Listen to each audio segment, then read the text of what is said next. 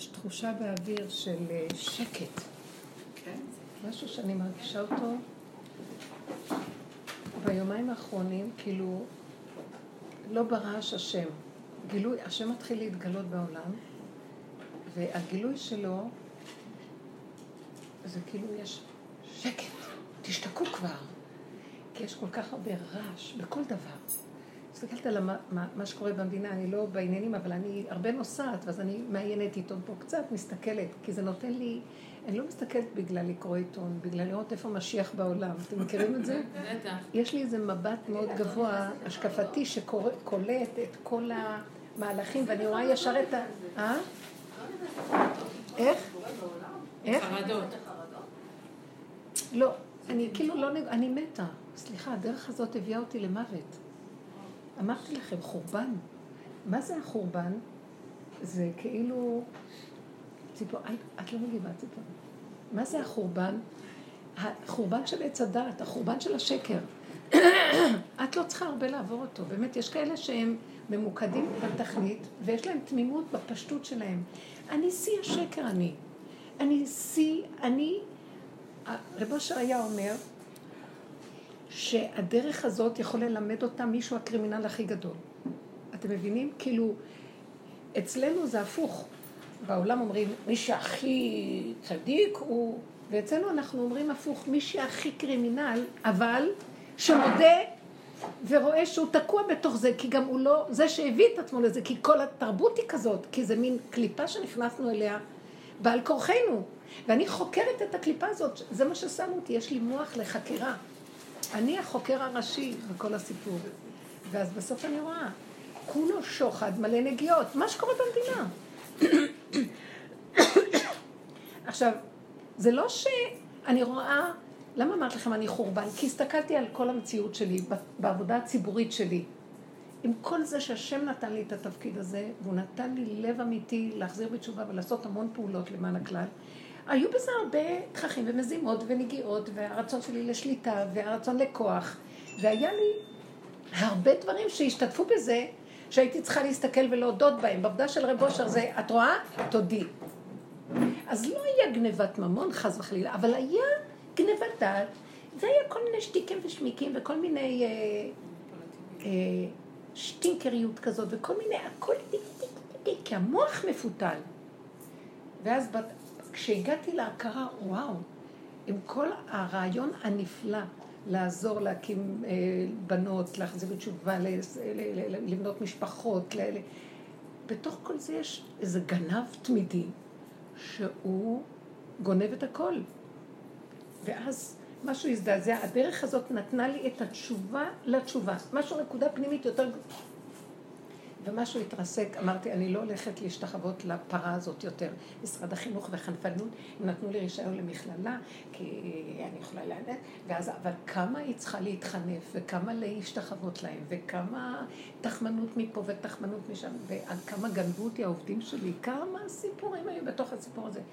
אמרתי, לא יכול, כי מצד אחד אני נותנת להם, אני אוהבת את הבני אדם, אני נותנת להם יד רחבה, תפעלו איך שאתם 50 עובדים. מצד שני, הם ניצלו את זה שנתתי יד רחבה, ואז הם גם עשו דברים. ואז אחר כך אמרת לעצמי, תודי באמת, היה לך כיף לתת להם יד רחבה, כי לא היה לך כוח, את מופקרת. הודיתי בפגמים שלי, כי כיף לך להיות נחמדה, ולא לא להיות בתפקיד כמו שצריך וזה. ומכאן לכאן, לכאן, לכאן, ראיתי שהכל חוזר אליי. ואז אמרתי, אבא, תשאיר אותי עוד רגע, אני אחריב את העולם, אני אהיה הגנבת הכי גדולה. אני, הנה אני, אבל תזרוק אותי לים, ואז ישקוט הסער מעליכם, כמו שאמר יונה. לכל האנשים, המלאכים של הספינה, שהספינה הייתה מיטלטלת, וכולם לא ידעו מאיפה, מקריבים קורבנות, מתפללים. והוא יושב בירכתי הספינה, לא, לא, לא, לא אכפת לו, כאילו הוא מתאבד. אז הוא אומר, אתם יודעים מה? תשתקו, זה הכל בגללי. תפסיקו להתפלל, תזרקו אותי לים, וככה הרגשתי, תזרקו אותי לים.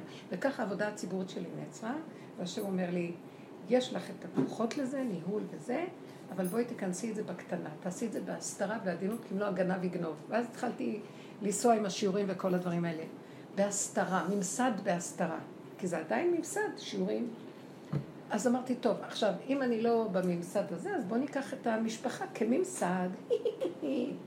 ובדיוק התחלנו לחתן את הילדים, לחתן אותם. אז התחלתי להיות האימא של המשפחה, המשפיעה הגדולה, הכלות המתוקות וחברות שלהם, ולהיות זה, כי וואי וואי, תרבות ש... עוד פעם הגנב קם, אבל עכשיו בקטע המשפחתי. גונב את כולם, כאילו אני מתה על כולם, ואני אוהבת את כולם, אני אעזור לכולם, ובאמת נראה כאילו... וזה? זה שלי? לא. וכאילו אני, ואחר כך אני רואה, תקשיבי, את, את הבאת את תרבות השקר למשפחה הזאת. את לא יכולה פה, את לא מביאה את האמת באמת. אז ראיתי עוד פעם, הוא מראה לי את הפגם אחורה, אחורה, אחורה, הפגם, ואני נשחטתי. עד, עד הסוף, שהבן הזה במשפחה, בתהליך של השידוכים שלו, השלב האחרון הרגשתי שהוא אומר לי, אמא, תצאי מהתמונה, את מפריעה לכולנו. בלי להגיד את זה, ובצורה מאוד עדינה, אבל זה, זאת האמת שהוא נתן לי לראות אותה. הוא היה רק סיבה. אז אמרתי, דיברנו על שחיטת האם, לשחוט את האם. הזוגיות, גם אמרתי לכם, כל השתיקים שהיו, אני אהיה שתלמיד חכם, אני אתמוך בו בתורה. התחיל, העבודה שלנו זה לראות את עצמנו, זוכרות? אז אמרתי, תעזבי אותו, רק הסיבה. הרעיון המרכזי הכי נכון, שילמד תורה, כי אני אוהבת את התורה, ואת זוכה, זה תורה. אבל כל השאר והתחמנות, את זה את צריכה לראות שזה את. אז חזרתי פנימה, זה שחיטה, זה לשחוט. כי את יכולה להצדיק את עצמך ולהגיד, זה לא פייר. זה לא פייר וזה לא פייר. מה שקורה בעולם התורה זה לא פייר, זה לא פייר, זה לא פייר. תסתכלי, את יצרת את זה, הגדלות שלך, השיגעון שלך, לשחוט. וככה מדבר לדבר לדבר, גם את הרוחניות של הדת, כמו שאמרתי לכם. אני מה זה סופר רוחנית ביסוד שלי. הייתי, אי אפשר לתאר פה בכלל. יכולה להתפלל שעות על גבי שעות. פעם התפללתי שחרית משבע בבוקר עד ארבע אחר הצהריים עמידה. אתם יכולים להבין? אין זמן, אין מקום.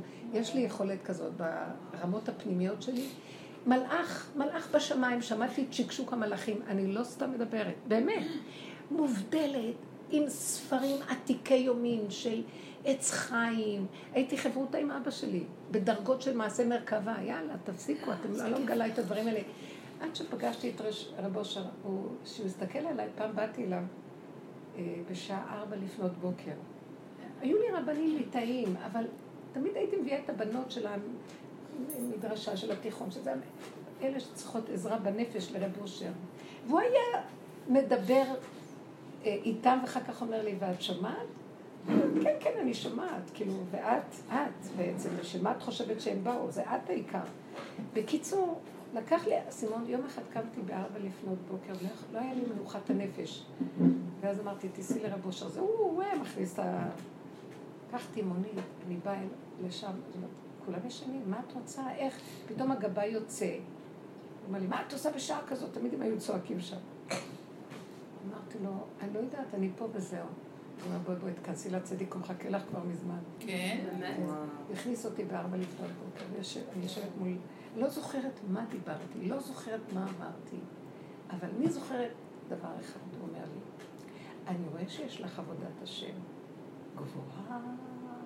הוא אומר לי, אבל למה את עובדת אותו כאילו באונולול? ואז הוא עשה ככה, אונולול, הוא נשמע כאילו, איפה את? ואז הוא אומר לי, לרדת, לרדת, לרדת, לרדת. הוא עשה תנועה כזאת וזהו, יצאתי. כשהוא עשה תנועה זה היה, הוא אמר ויהי. זה לא נורמלי. אז כל העבודה הזאת, מה הביאה אותי? תורידי את כל הגבות הזאת ותראי, תכירי שזה הכל את. זה היסוד של כל העבודה הזאת. כל הצער שיש לנו, הכאבים, זה הכל אני. למה? כי אני סטיתי מהנקודה שלי. עכשיו, כשאני מגיעה לנקודה שלי, דעו לכם, אין טענה לבן אדם. אין פגם. כי ככה הוא, כי ככה השם ברא אותו, זה הגן חיות שלו, זה, זה לא גן חיות של חיה טורפת. אתם יודעים שלפני שאדם חטא, לא היו טורפות החיות. כל חיה הייתה בתכונה שלה, ולא היו נזקקים לטרוף. כמו שיהיה לעתיד לבוא, שתינוק ישחק עם נחש, ולא יזיק לו, נחש פטן. ואריה יושב עם גדי, ולא יטרוף אותו. כי ככה זה היה קודם. חטא הדת גרם לכל, הכל לצאת החוצה, והאלימות, ואכזריות. אבל כשנגיע לחיה ולתכונה שלה, אז ככה זה, יש שועל שהוא חכם. זה נחמד, זה משחק יפה. ו... אבל זה לא פוגע בשני, זה בתוך הנקודה שלו. יש אריה שהוא מלך, אבל הוא לא בא להשתלט על השני, הוא מלך, הוא חייב להיות מלך, זו תכונה. ואז העבודה הזאת הביאה אותי דרגה אחר דרגה אחר דרגה לראות את האמת שלי ביסודות שלה. כן, יש לי כוח של רצון לשליטה, יש לי כוח של ניהול, יש לי כוח של אה, אה, מה שנקרא פטריארכליות כזאת, משפחתית. יש, אבל זה צריך לבוא מתוך שהנקודה יוצאת וכולם מכירים את האמת ונכנעים לה, ולא על ידי כוח. הפעלת כוח, חשבונאות, תככים ומזימות, איך תעשי את זה כדי להשיג את זה. זה כל העבודה שאומר לי, תראי, זה את, זה את, זה את, זה ה-false personality. זה השקר האישיותי הזה, אישיות של שקר שהתלבש על התכונה האמיתית, שיש לה נקודה של מרכז אה, מנהיגות מסוים, שהשם ברא אותו ככה. משה רבנו היה מנהיג, הוא ברא אותו למנהיג. יהושע לא היה מנהיג. אליהו הנביא לא היה מנהיג, היה לו תפקיד אחר באישיות שלו. וכל אחד, אז השם ידע מה, למה הוא שלח את משה רבנו להיות הגואל, מנהיג. היה צריך מנהיג להנהיג את העדה. והוא התפקיד שמנהיג. וכן כל מיני תפקידים שאתם רואים שלא כל אחד יש לו הכל, אבל כל אחד הוא בסדר בנקודה שלו והשם משתמש בכל אחד ממה שהוא ברא אותו לכבודו. וזה המקום שאנחנו צריכים לעזור, לכנס את כל השקר והלכלוך והמחשב והחשבונאות והחשבונות רבים והקנאה תשמרו וכל השקר הזה פנס אחר פנס אחר פנס פנימה ונשאר הבסיס הפנימי האמיתי הפשוט. וזה מה שהוא הבן אדם. והשם, וזה נותן לו את התפקיד שלו, אם זה תפקיד כללי או תפקיד פרטי, זה לא חשוב אצל השם, הכלל והפרט. זה לא חשוב. וזה ידוע. אה, לא באים בטענה לרב זישה, למה הוא לא היה משה רבנו? כי זישה זה זישה, כי הוא לא צריך להיות משה רבנו, הוא צריך להיות מה שהוא. ומשה רבנו זה מה שהוא. ואין הבדל ביניהם. ידוע הסיפור הזה של ההבדל הערכי, מה שנקרא שינוי ערכי. שכתוב שלעתיד לבוא הקדוש ברוך הוא יעשה מחול לצדיקים. השם נמצא באמצע והוא בקוטר שווה או ברדיו שווה לכל אחד ואחד במעגל שמסביבו. השם באמצע והצדיקים מסביבו. ויכול להיות צדיק, וידוע הסיפור הזה, סיפרתי לכם שרבי יהושע בן אילם, שכתוב בגמרא שהוא היה אדם מאוד צדיק ותלמיד חכם מאוד מאוד גדול, שהוא חלם שהחבר שלו, השכן שלו לעולם הבא, זה ננס הקצב. איזה קצב? שהוא קטן. אני זוכרת שסיפרתי את זה פעם. ואז הוא אומר, אה, איך יכול להיות שאני, לא שהוא היה אה, גאוותן או יהיר חס ושלום, אבל בשכל הפשוט, תלמידי חכמים ועמי ארצות זה שני דברים שונים. זה לא חבר, העולם הבא שזה האמת, זה לא בדיוק זה. אז הוא חקר את הדבר. החלום, החלום הזה חזר ונשנה כמה פעמים.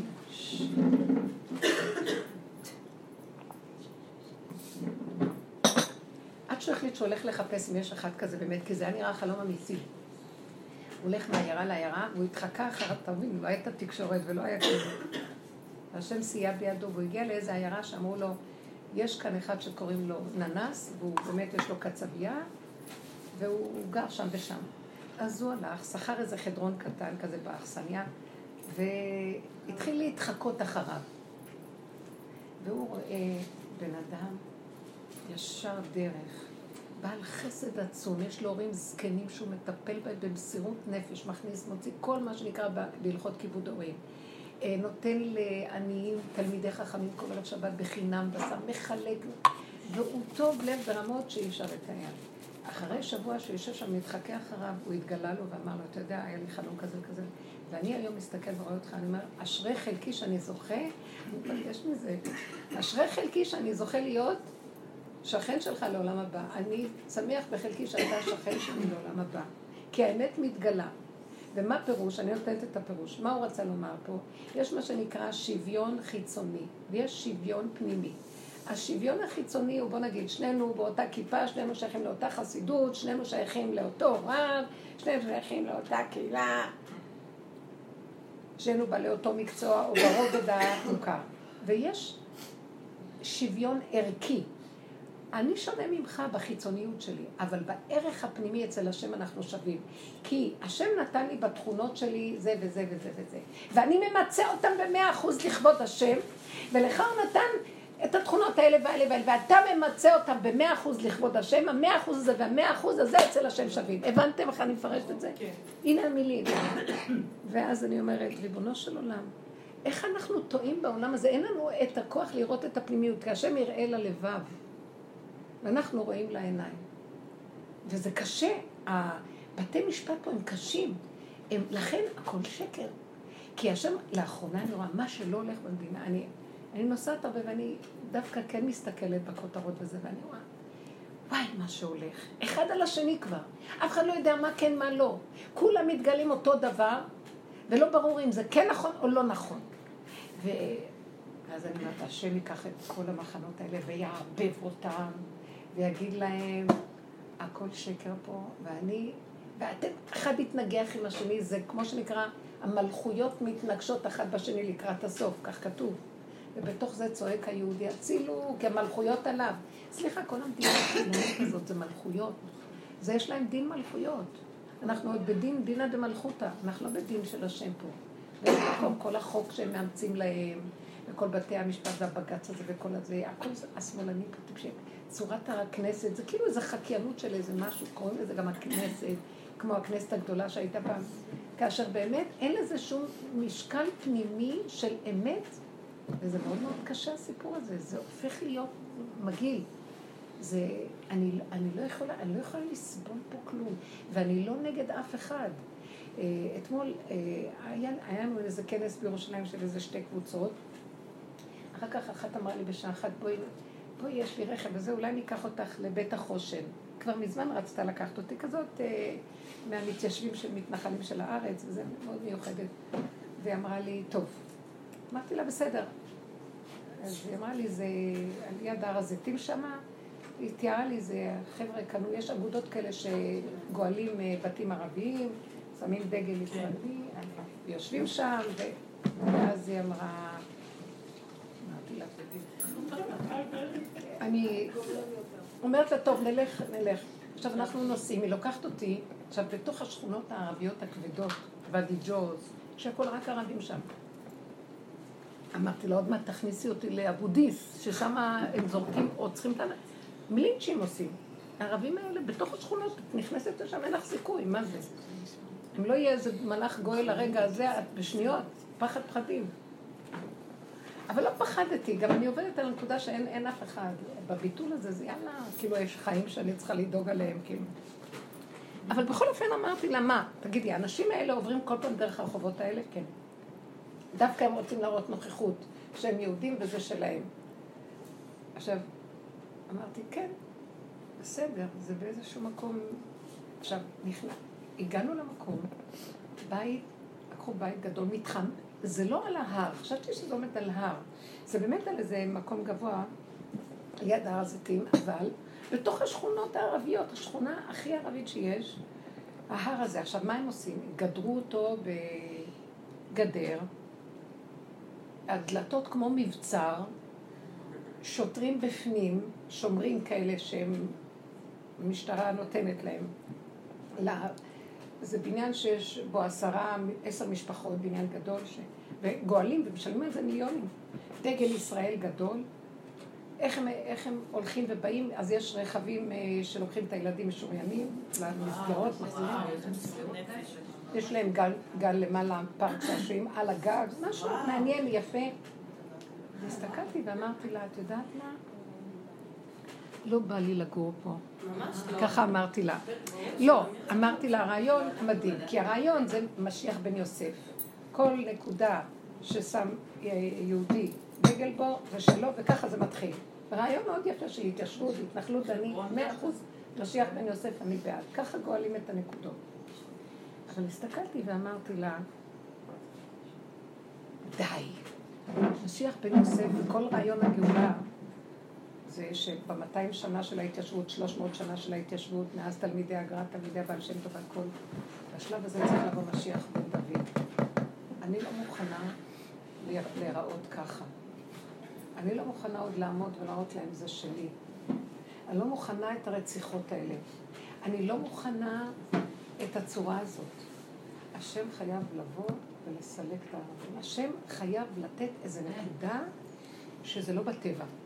עשינו את כל, הכל, כל מה שאנחנו יכולים בטבע. אני היום מסתכלת ואומרת להם, שם, אל תגיד שלא. המדינה עשתה כל מה שהיא יכולה. אפילו שכבר אמרו ציונות, התיישבות, על חשבון התורה, על חשבון הכל, העיקר התנחלות. ולשעתו, יש בזה משהו. המדינה הזאת פרחה על ידי אלה דווקא. תסתכלו איזה תנועה מדהימה. ובאו כל המתנחלים וכל האנשים הנפלאים האלה, שכן יש להם גם תורה, אבל באיזשהו מקום יש בהם עוד את הישות הציונית של צבא ויכולת וזה. ויש בה נקודה פנימית של אמת, אבל לא לאמיתה! אמרתי לו, עכשיו אמת לאמיתה. אמת לאמיתה זה אני לא הולך להתגרות באף אחד. אני לא הולך להראות להם שאנחנו פה ולהיות חזק מולם. הם לא קיימים, נקודה. זו דרגה יותר פנימית. הם לא קיימים. המקום הזה שהם לא קיימים, זאת עבודה הכי פנימית לתת לקדוש ברוך הוא להיכנס. הם לא קיימים ברובד מסוים, וברובד אחר גם קיימים, כי אנחנו שמים שוטרים, אנחנו שמים את זה, כי זה הנתונים בטבע. אמרתי להם, אי אפשר. והבנתי, זה דבר מאוד מאוד מעניין. לרב אושר, אה, שזה הדרך, כאילו, יש מה שנקרא משיח בן יוסף, יש מה שנקרא משיח בן דוד. משיח בן דוד זה המקום הזה. אין אף אחד. משיח בן דוד, תקשיבו. ואני אגיד לכם קודם לכן. כתוב על משיח בן יוסף שצריך להתפלל עליו, שארמילוס הרשע לא יהרוג אותו. דיברתי על זה אתמול בשיעור, אני חוזרת על זה עוד פעם. מי זה ארמילוס הרשע? זה רשע. כוח המנגד לצדקות האמיתית, שהיא אמיתית. משיח בן יוסף. אבל למה שהארמילוס הרשע, אנחנו צריכים להתפלל שלא יהרוג אותו? מה עד כדי כך יש לו כוח שצריכים...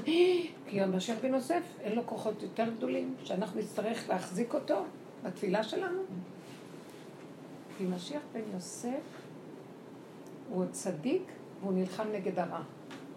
הוא עוד נלחם נגד משהו. הרע חוצי לו כי הוא באמת צדיק, והרע חוצי לו והוא הולך נגדו. יש אמת של השם ואתה רע ואתה לא תפריע לאמת. אבל הוא הולך נגדו בחוץ. אתם יודעים איזה כוח זה נותן לרוע? כי את נותנת לו ממשות, כי הוא רע. ואז יכול הרע לקבל מזה כוח, ואז אנחנו צריכים להתפלל שהם לא יקבלו על זה כוח.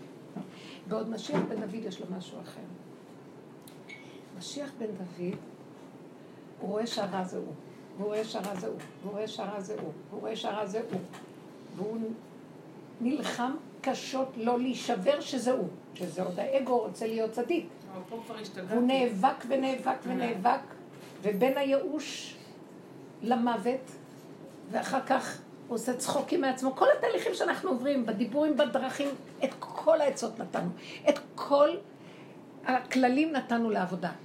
ואנחנו מגיעים בסוף למקום של אין כלום, אני מת. לא רוצה כלום. אתה יודע מה? לא רוצה לעלות להר הבית, לא רוצה ללכת לגור בבית החושן, לא רוצה לשים דגל ישראל, לא רוצה כלום.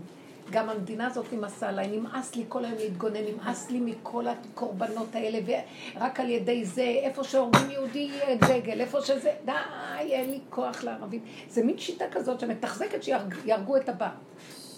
לא מוכנה. עזוב אותך בורא עולם, קח את הרעיון שלך על ארץ ישראל, על בית המקדש. נמאס כבר מהמשחק הזה. אנחנו כנשים מזמן כבר מתות. לא לכסות ולהתייפייף. אני לא מוכנה ככה. יש תנאים למשחק הזה. אני רוצה לחיות וליהנות. אני רוצה להתענג על החיים. אמרתי לה, אני מוכנה לגור בבית החושן. למה? כי על הגג שם זה גבוה, רואים את כל הבית. מראה שאי אפשר לתאר. רואים את הכל. מזרח הוא בכלל מדהים. למה הוא שייך לערבים? זה גמר עליי. לא חשוב. אמרתי לו, איזה סיכוי בכלל יש לזרוק אותם מפה, כאשר אני רואה שהם מתפשטים ומתפשטים, ולא רק מתפשטים בשכונות שלהם, עכשיו הם כבר נכנסים גם לירושלים המערבית, והם יושבים מלח בבתי קפה, ומסתובבים מלח בפארקים, וגסי רוח כאלה, וצועקים כל היום, וגם הולכים לשכור בתים בירושלים המערבית. אה? נכון. רבותיי, אתם לא רואים מה קורה פה. השיטה הזאת מסוכנת. והשם הולך לעשות לה די. כי אני רואה עכשיו, אמרתי לה, אני מוכנה לגור שם, אבל על כיסא יפה, מול הר הבית, עם כוס קפה טעים. לא מוכנה לריב על כלום, לא מוכנה להתאבד על שום דבר, לא מוכנה את כל הסיפורים האידיאולוגיים האלה. מת לי, אה? היה לו חלק כזה שהוא היה משיח בן יוסף בהתחלה, ברור. אחר כך הוא אמר, חטאתי נגדי תמיד, מה אתה רוצה אתה עושה. דוד המלך מסמל את הכל. בסוף הוא הגיע למקום הסופי, שאין כלום, זה רק בורא עולם. לכן השם גם אמר לו, לא תבנה את בית המקדש. כי הבונה של בית המקדש זה היה שלמה. למה? כי שלמה ישב על מלכות, תענוג עולם, כל העולם השתחווה לו, הוא עושה ככה וכולם אומרים לו כן, ככה צריך למלוך! תקשיבו, אנחנו מלך עני ורש. מדברים על מלכות, גם בבית שלך, עם כל היום תריבי ותככים עם זימות, זה לא נקרא חיים. כל היום עם הילדים, טי טי טי טי, זה לא נקרא חיים. חיים זה שתחי ואחרים גם יחיו, ויתגלה השם והשכינה. היא מנהלת את העולם. די, אין לנו כבר כוח, אל תספר לנו סיפורים. והוא מחכה מזמן, מזמן כבר להגיד, די, לא יכולים להילחם. כי אנחנו על ידי הלוחמנות שלנו והכוחנות שלנו לא נותנים לו להתגלות, תבינו, כי עוד יש ישות בתוך האדם. ועכשיו עם כל מה שרוכש במדינה, זה מה שרציתי להגיד לכם. צריך להתפלל על נתניהו שלא יהרגו אותו, ארמילוס הרשע הזה קם עליו. כל הקטגוריה הנוראית מזעזעת, לא שאני בעד, אני מכל מה שראיתי, בינתיים הוא יותר טוב לכולם. כי יש לו את הכישרונות שלו, הוא בחינת משיח בן יוסף, שהרמב"ם כותב שתפקידו של משיח בן יוסף, לפני משיח בן דוד, זה להבריא את המדיניות, כך הוא כותב על המדינה, אה, בלשון הרמב"ם יש את המילה מדינה, אה, להבריא את הכלכלה, לתת לכל אחד חופש הכלכלה ותחושת העשירות ולא העניות של הגלות והמסכנות הוא המשביר המרכזי בארץ מצרים, מה שנקרא, עדיין בארץ מצרים, כי זה עדיין כלכלה, וזה עדיין השלטון לא ממש גילוי השם. עדיין יש פרעה, אבל הוא המשביר המרכזי, והוא משפיע אפשרויות, והמדינה באמת בהשפעה מאוד גדולה של חומר וברכה ושפע שלא היה מעולם. עם כל זה שבתוך כל זה המון שקר ורשע גונבים את השפע לעצמם ומשאירים את האדם אה, תלוי ועומד, אבל בכל אופן כולם מרגישים את הברכה של השפע, יש בזה משהו. אבל ארמילוס הרשע הזה מקבל כוח מכל הישות שיש פה. אז אה, יש להם תמונות, אני לא רוצה לקטרג עליו, הוא ממש מדהים, והשם מברך אותו, אבל יש לו את המקום, אני עשיתי, אני, אני, בגלל שאפילו שהוא לא רוצה להגיד את זה, מרוב שכל הזמן נלחמים נגדו, חייב להגדיל את האני שלו, אז זה מלחמה מול מלחמה כל הזמן, בסוף הרשע הזה יכול לקום עליו לגמרי, כי להם בשעתו, שנותנים כוח לישות, הוא יותר גדול מכולם, הרשות יכולה, החומר של האני הוא יותר גדול אצל הרשע, כי זה התפקיד שלו, זה ישות. בישות הם יותר גדולים ממנו. הם יכולים לחתוך אותו ולהעמיד אותו. וצריך אחרי זה להתפלל. אני מבקשת מהשם רחמים, ויש לי, כשישבתי והסתכלתי, היום ראיתי את הכותרת, וראיתי ואמרתי, ריבונו של עולם, ואני יודעת שככה אנחנו צריכים לחשוב והשם יעזור. עכשיו, כל ההכרעה נתונה בידיו של היועץ המשפטי לממשלה, כי המשטרה קטרגה ולא יודעת מה היה שם, אני לא כל כך בפרטים, ואז אני אומרת, עכשיו בידיו האחר, כי זה מדינת חוק, ולפי המשפט, והמשפט הוא בסוף מכריע. ואני מתחננת לבורא עולם, שהוא חכם הרזים, שברגע האחרון הכל יכול להתהפך, כי יש רגע שהכל מתהפך, והוא ייכנס בראש של היועץ המשפטי, ובאופן חכם, שרק חכם הרזים יכול לעשות, הוא ימצא איזה נקודה למלט את הכל, שהיא תהיה תדהמה, והכל ישתתק. ואז יבוא משיח. כי הרבי מלובביץ' אמר שרבי, שבנימין נתניהו, הוא יעביר את הכיסא למשיח. כי כבר צריכים משיח הכולי עלמא. הוא גמר את התפקיד, אין לי מה לומר, אבל שזה יהיה בכבוד. ושזה לא יהיה מה... שישימו אותו חלילה במקום כזה, כי באמת לא מגיע, עם כל זה שיש שם הרבה דברים שלא נכנסת בהם. כי אי אפשר להיכנס בתפקידים כאלה ולא לחטוא. כי כל באיה לא ישובון. ברגע שאתה יושב על הכיסאות האלה, התככים והמזימות והשוחדים פועלים, גם אם אתה לא רוצה. אפילו אם יש לך ישרה אתה לא יכול. בייחוד בדורות האחרונים שהשבע גדל מאוד, וזה בלתי אפשרי לעמוד מול הדבר הזה. אין לי טענה ומענה, וכל אלה שמתייפפים ומגלים שהוא לקח שוחד, כולם גם מלקקים קבלו שוחד. אף אחד, אם יבואו לפתוח את כל התיקים שם, אוי להם מיום הדין והתוכחה. והשם ישמע את התפילה הזאת. וירחם בגדול וייכנס ברמה, ככה אני רואה את זה, הוא יעשה. ו... אבל מה אני רואה? שנתניהו צריך לעשות דבר אחד, ואם הוא לא יעשה, אני ישבתי כל הבוקר, וזה מה שעשיתי בשבילו. תודה באשמה שלך בינך לבין בורא. תגיד, אני גנב, אני... אפילו שאתה, באמת ביסוד שלו הוא לא גנב, הוא לא נראה סוג כזה של אה, תכיכה, אה, של, אה, לא יודעת איך קוראים לזה, רמה... חלקלק, חלקלק. כן, הוא לא הסוג הזה, יש לו משהו אוטיסט תמים.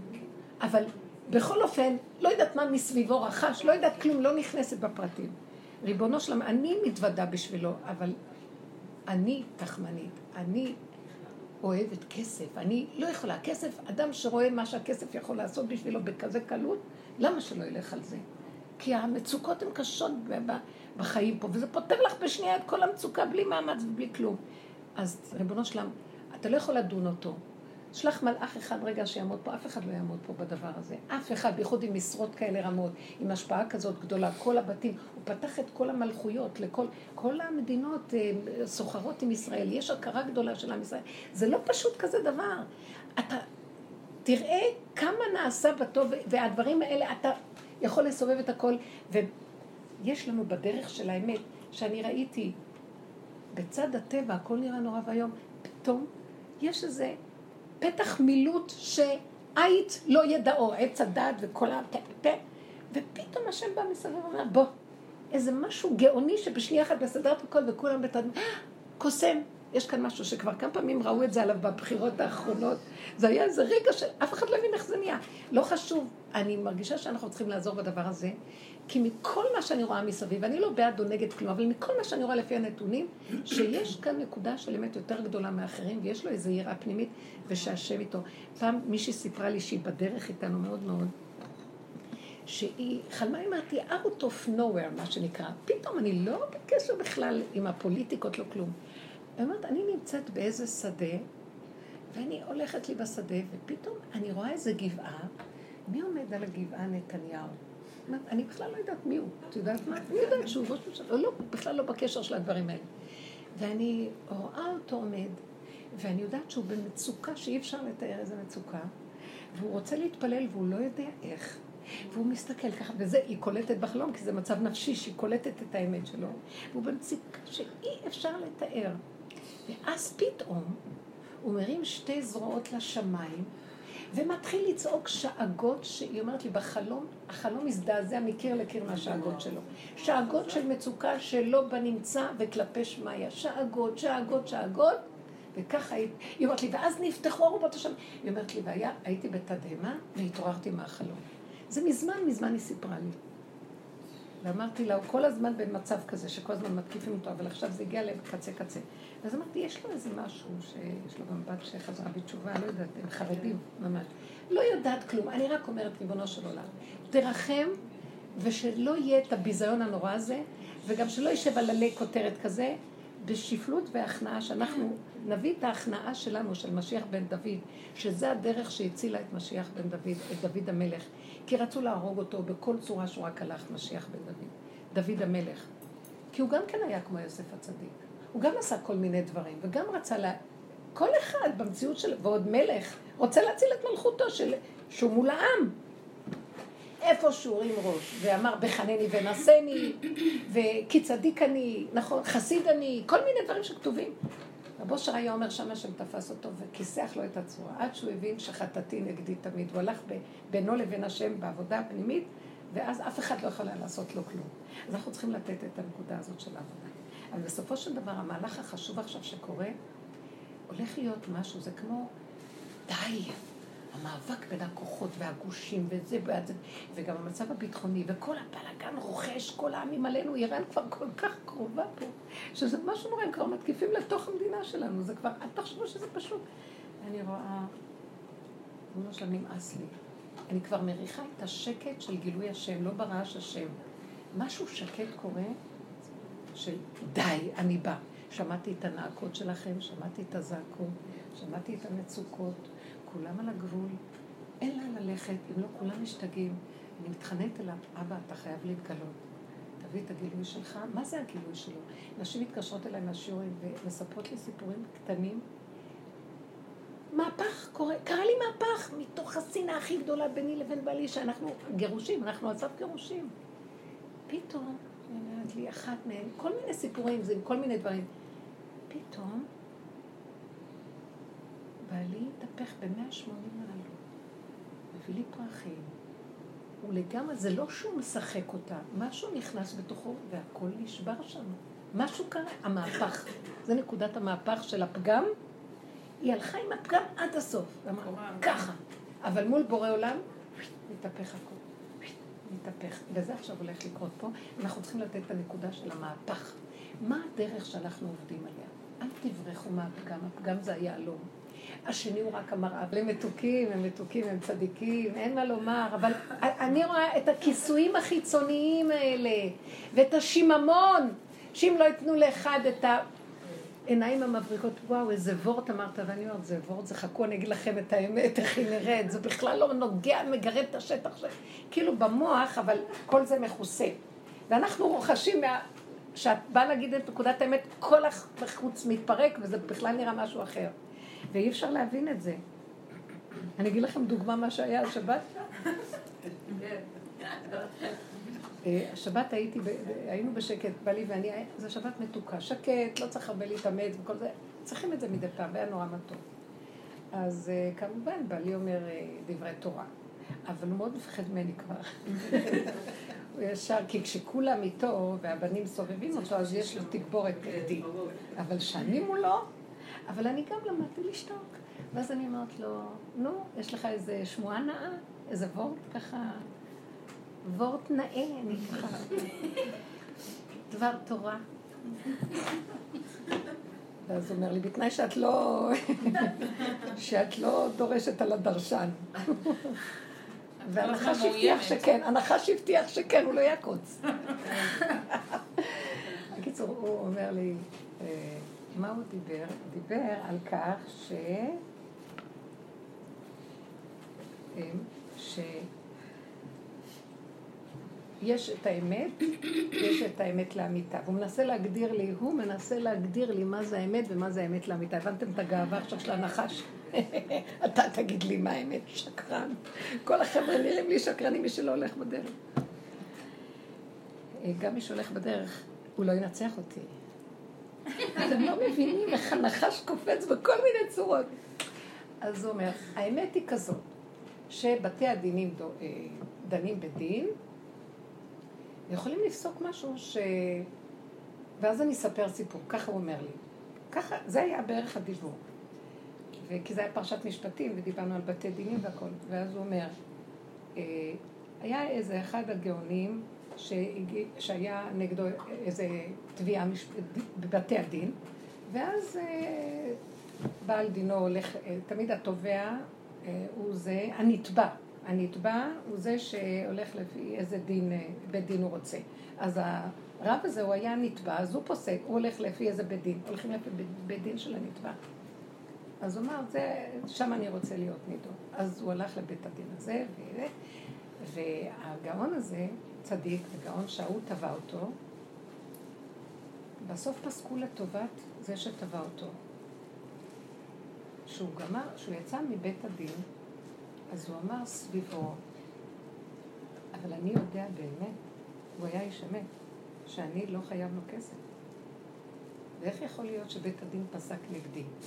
אבל מאחר שאני מקבל עליי דין תורה, אם הרבנים פסקו, הדיינים פסקו, אז אני הולך לפי הדין שלהם, אבל זו לא אמת. ואז הוא, האיש, הגאון הזה, סיפר סיפור שהוא שמע מהבעל שם טוב. הוא לא היה חסיד, הוא היה איש, אה, תלמיד חכם, אבל היה לו, הוא היה איש אמת. אז הוא אמר, ופעם הביאו לבעל שם טוב סיפור דומה לשלי, ואז הוא אמר ככה, בית הדין לא פסק, הוא פסק לפי מראה עיניו. אבל את האמת לאמיתה יודע השם. בגלגול הקודם, האיש הזה היה חייב לו, הרב הזה היה חייב לאיש הזה. ואז זה הסתובב דרך בית המשפט. שמעתם את הסיפור? וזה האמת לאמיתה, שרק השם יודע את האמת. רק זה היה חסר והנחש נתן תפילה על השולחן, והיה לו מה להגיד. הוא אמר לי, הבטח לי לא להגיד. ואז אמרתי לו, תקשיב, הסיפור הזה הוא מדהים, אבל זה לא הגדרה נכונה של אמת לאמיתה. למה אמרתי לו? זה עכשיו פסל את כל האפשרות שנאמין בבתי הדינים. כי אם יש אמת ויש אמת לאמיתה, אז כל העולם הזה עכשיו בחזקת שקר אחד גדול, כולל בתי הדינים. כי אין בתי הדין שופט בשמיים. רק, כי לא בשמיים היא, רק מה שעיניו רואות בעולם הזה. עכשיו, איך יכול להיות שההוא לא חייב כלום ובית הדין הזה יפסוק כזה שקר?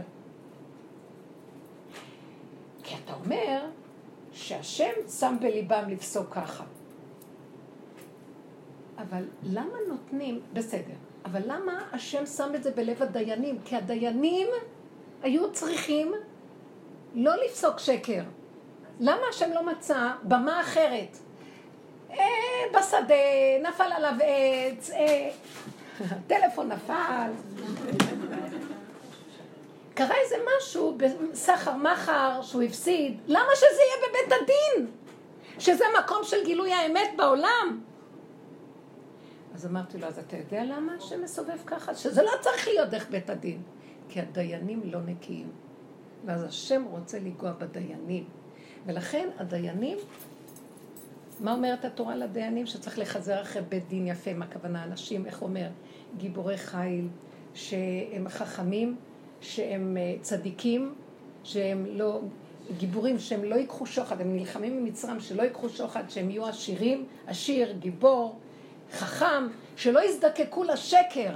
מאחר והדיינים לא עובדים ברמה הזאת, אז השם אומר, טוב, אז נגלגל דרכם את המקום הזה. ואז יש מין תחושה שאין לי גם על בתי הדין לסמוך. הסיפור הזה מזעזע, אמרתי לו. הוא שמע את הדיבורים. שמעתם מה אמרתי? האמת לאמיתה יצאה, אמרתי לו, אז לא האמת לאמיתה שהשם הוא כאן סובב את הדבר. הדיינים לא הלכו עם האמת עד הסוף, והשם נגע בהם. זה לא היה צריך להיות דרך בית דין. בית דין זה יד ימינו של השם. מה פתאום שיצא מהם משפט כזה מעוקל? אז הוא סגר את הספר והסתכל עליי ואמר לי, מתי נקבע חברותה? אמרתי לו, קודם תשלם את החשבון. אז אולי האמת אצל, האמת לאמיתה אצל כאילו האמת הייתה שהוא צריך לשלם. כן. אבל שהוא לא צריך לשלם. כן, נכון. אבל האמת לאמיתה יצאה מה שהשם החליט. שמה?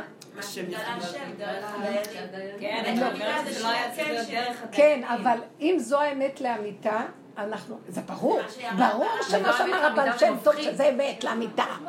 אבל אם זו האמת לאמיתה בצורה הזאת, בואו נלך כולנו לחפור את הראש באדמה, ואין לנו תקנה, תשובה! ואז אמרתי לו, אז אנחנו בדרך הזאת כל הזמן עושים תשובה. שהדיינים יסתכלו על הפגם שלהם, יסתכלו ויסתכלו ויסתכלו, זה השם רוצה, ואז הוא יסובב את האמת לאמיתה ברמה אחרת. כי זה באמת פסק מזעזע, כי לא בשמיים היא. דיינים צריכים לפסוק פה ולא שם. דיני אה, גלגולים, לא בשמיים היא. אבל מאחר כי השם יושב וצוחק, ניצחוני בניי, הוא אוהב את זה. פה הוא אומר, אני ניצחתי אתכם, יאללה, תלכו לבכות שהשם ניצח אתכם. הבנתם את החוכמה של כל המשחק הזה? ועל ידי העבודה הזאת של גילוי האמת, אנחנו, אמת לאמיתה, על ידי, לעצמנו, אני ואני ואני סכנת מוות, זה, בזה מתגלה כבוד השם לאמיתה. זאת עבודה, זה משיח, זה משיח בן דוד, זה משיח בן דוד. שהשם אמר לו, אתה משיח צדקי, כי הוא גילה את האמת עד הסוף. הבנתם מה הוא אמר? הוא אמר, זה אני. הוא אמר לו, בחנני, ואז ידוע הסיפור של דוד המלך, בחנני, בחנני ונשני של דוד המלך. ואתם חושבים שדוד המלך אמר סתם בחנני ונשני? כי באמת על פי, הדר, על פי הדין הוא היה צדיק. הוא היה צדיק. אבל השם אמר, נכון אתה צדיק, אין בך רבב, שחטת איתי צריכה. ואתה, אם שחטת איתי צריכה, כשאתה אומר לי בחנני ונעשה לי, שימו לב, אני רוצה קצת להרחיב, תנו לי רגע ריכוז. כשאתה אומר שחטת איתי צריכה, אתה אומר, אני ואתה באותו מקום. זה לא מוצא חן בעיניי. נכון שזה תפקיד האדם, מה אני בורא, אף אתה בורא. עדיין אתה בגוף ונושם בעולם הזה, תמיד אתה בן אדם ואני הבורא. על זה אני דן אותך. שימו לב באיזה דקות השם חיפש אותו. ואז דוד המלך, כי ברגע שאתה אומר, אני בסדר, אתה כבר יושב עם הכיסא עם השם ואתה לא נשאר, בנים אתם להשם. אתה השם בכבודך ובעצמך. ונכון שאני רוצה שתגיע למדרגה הזאת, אבל תמיד כל עוד אתה בגוף, אתה הבן ואני המלך, ותמיד אני המלך. ואני זה אתה, אבל אתה תמיד תדע, הסכנה שלך בעולם הזה עד הרגע האחרון. אם כן, תוריד ראש ואל תכריז הכרזות כאלה. אפילו שעל פי דין תורה הוא עשה דבר של אמת, היא הייתה פנויה ולא אשת איש, הכל היה בסדר. הוא בתור מלך יכול לשלוח את מי שהוא רוצה, לאן שהוא רוצה, דינא דמלכותא, הכל. מבחינת דין, מבחינת אמת לאמיתה, השם אמר לו, אתה עוד מרים ראש במקום שאל תגיד לי, לפחות אל תקרא עליי תיגר, בחנני ונעשני. את זה אני לא מסכים איתך. הבנת? שתוק. כי רגע אחד, הכל מתהפך. וזה היה דוד המלך. הוא נכנס בתוך המקום הזה של הורדת ראש לחלוטין, ואמר, חטאתי נגדי תמיד. אחרי הסיפור הזה שבא אליו נתן הנביא, תקראו פרק נ"א, כי פשעה נידה וחטאתי נגדי תמיד. לך לבדך חטאתי, כי הוא לא חטא על פי דין. וזה דבר מדהים, שזה האמת לאמיתה. והוא תפס את הנקודה והודה בזה, הוריד ראש, ומעתה והלך, הוא אמר חטאתי נגדי תמיד. הוא פחד מהסכנה של עצמו, והוא רק חי עם הסיבה שהובילה אותו בלי הישות המלכותית שלו. ואפילו לא מול בורא עולם. תמיד הוא הבין שהוא צריך להיות תמיד הגדר של הגולם והכיסא של השם, והשם הוא יושב על הכיסא.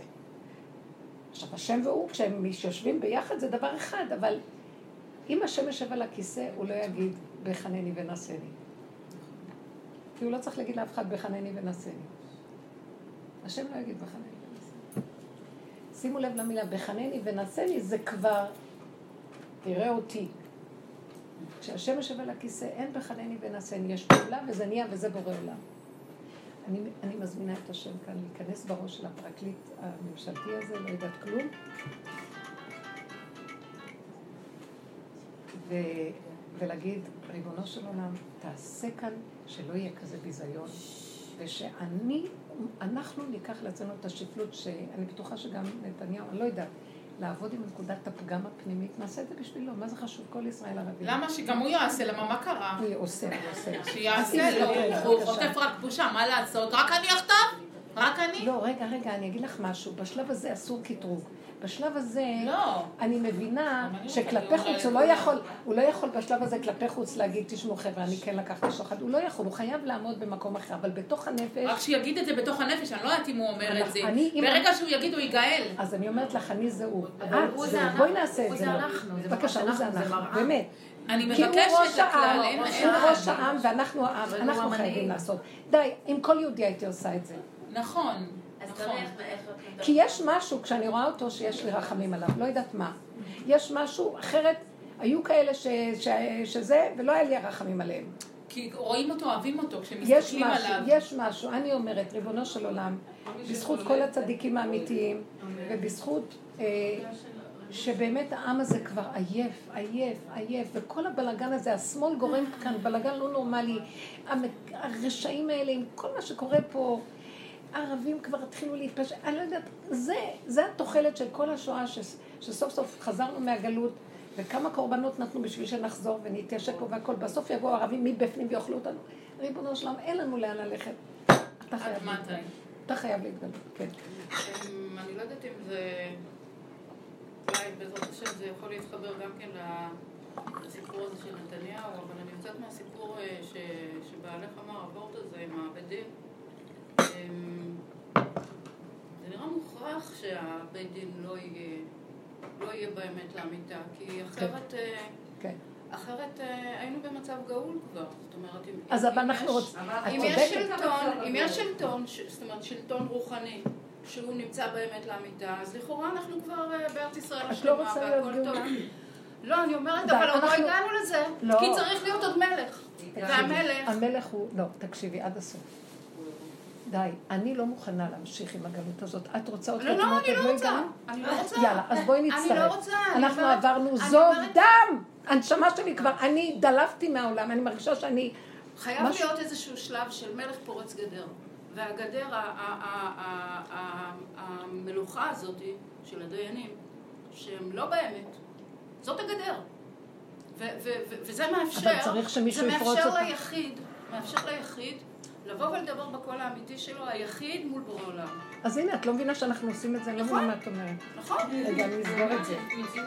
זה מה שאני אומרת, את זה צודקת. לא מציאות הגיונית, זה מציאות גלותית. זו מציאות גלותית שאנחנו נמצאים די. לפני, לפני ש... תקשיבי, אנחנו 15 שנה בשיעורים, אל תדברו יותר מדי, זה מרגיז אותי. אני כבר לא מוכנה לתת עוד רגע שנמשיך בגלות. בואי תצטרפי אלינו, די, נביא את הגאולה הזאת. אי אפשר, את צודקת. הבית דין הזה, זה כאילו הגדר, ואז מלך יבוא ויפרוץ. אבל אנחנו עושים את העבודה הזאת עכשיו. המלך רוצה לפרוץ.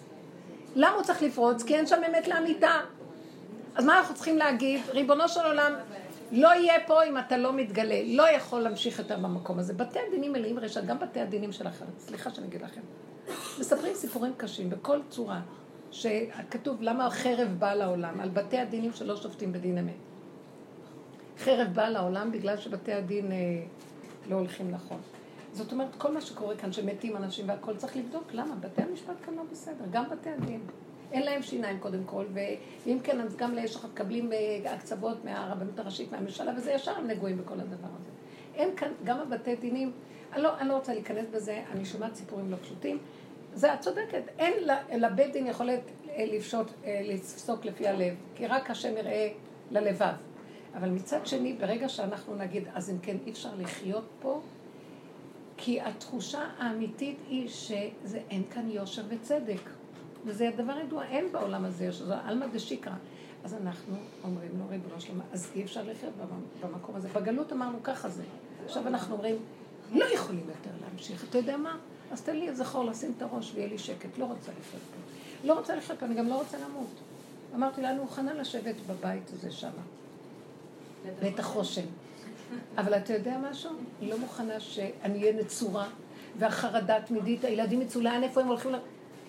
כיסא, כוס קפה מול הר הבית, תהילים, מתיקות, חן. איש תחת גפנו ותנתו, שתתגלה הנהגה האמיתית שלך, אני לא מוכנה לקנות את, ה... את המשחק הזה, שלא אכפת לי שזה המשחק שלך. גדר ופריצה, וזה משחק, יש כאלה משחקים, טיק טק, עצויה, נופל לך את זה, הכדור נכנס. אבל הסבל שזה קורה, אנשים מתים, הסבל הקיומי התמידי, המתח והלחץ, הנפש, כולם לוקחים כדורים. החרדות הקיומיות, השנאה שיש, שרוכשת, שזה השטן שם נכנס יותר מדי.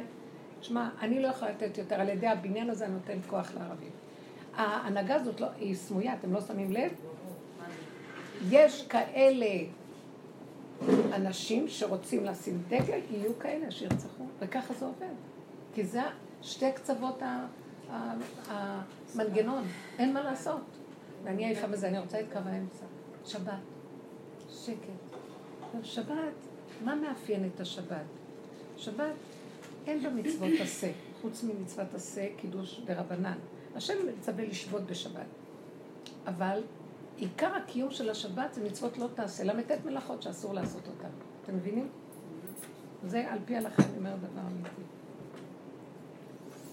נמצא בעצם שהמלאכות, הן מחזירות אותנו לאמצע השבוע, שזה דבר זה, דבר זה, קחו מלאכת בורר, שהיא מלאכה שאת כל הזמן צריכה לברור בין זה לזה, זאת- בוא ניקח אותה במוח. יש לי משהו, אני לא בטוחה, זה זה, אולי זה זה, זה יותר טוב, זה, התחלה מה עשיתי ככה, אולי ככה, הספק ביניהם, והבלבול, והרבה אפשרויות. בשבת אסור לך להיות במקום הזה. אסור לך ללכת בין שני מינים. אין שני מינים, אין עוד מלבדו, יש רק נקודה אחת, שקט, שבת. לא מתלבטת, אין ספק, אין חרדה, אין דאגה בין שני דברים הפוכים. אין, לא יכול. שבת, שליטה. זה הגאולה. יש, נקודת השבת היא ברית האמונה, יש שלוש בריתות.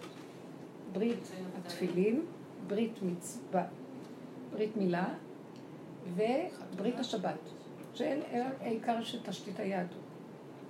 כולן בריתות ששם, מה זה ברית? זה הקשר הנצחי שמחבר את שני ההפכים, שקיים באמצע. מה שנקרא זכות אבות יכול להיות תמה, ברית אבות לא תמה. אתם מכירים את הדבר הזה? לא. זכות אבות זה הזכויות שהם עשו כל כך הרבה טובים, תעמוד לבנים, אבל כל כך הרבה דורות עברו והכל. יכול להיות שהזכות הזאת תמה. יכול להיות. כן. יש כאלה שאומרים זכות לא אבות לא תמה, ויש כאלה שטוענים היא תמה. כן, היא תמה, עברו כל כך הרבה שנים, בנים עשו כל מיני דברים לא טובים, למה אם כן הגלויות עם זכות אבות קמה? למה כל הסבל של עם ישראל והפוגרומים וכל זה? משהו בזכות נפגע. הקטרוג פועל. מה זה ברית אבות? ברית אבות היא המקיף הגדול של האור הגנוז. זה לא דבר שתלוי בשום דבר. מה שלא תעשו, הברית קיימת וקבועה. עם ישראל? השם לקח של מה זה? רגע, ברית אבות זה הקשר של הקדוש ברוך הוא עם עם ישראל, עם האבות ואחר כך עם... בברית, כי הוא כרת איתו ברית שלנצח הוא מלך עלינו ותמיד אנחנו איתו, ולא חשוב מה שלא נעשה ומה שלא נקלקל, אפילו יהודי מומר נשאר יהודי. זה הברית הזאת, היא הולכת על שלוש. על ברית מילה, ברית השבת, ברית התפילין. אות, שלוש. והמקום הזה של הגילוי של השם באמצע, שהוא אומר, למרות הכל, זה האמת לאמיתה, אני תמיד איתכם. אבל יש לכם תפקיד אחד על מנת שאתם תגיעו אליי. תשבתו! תפסיקו!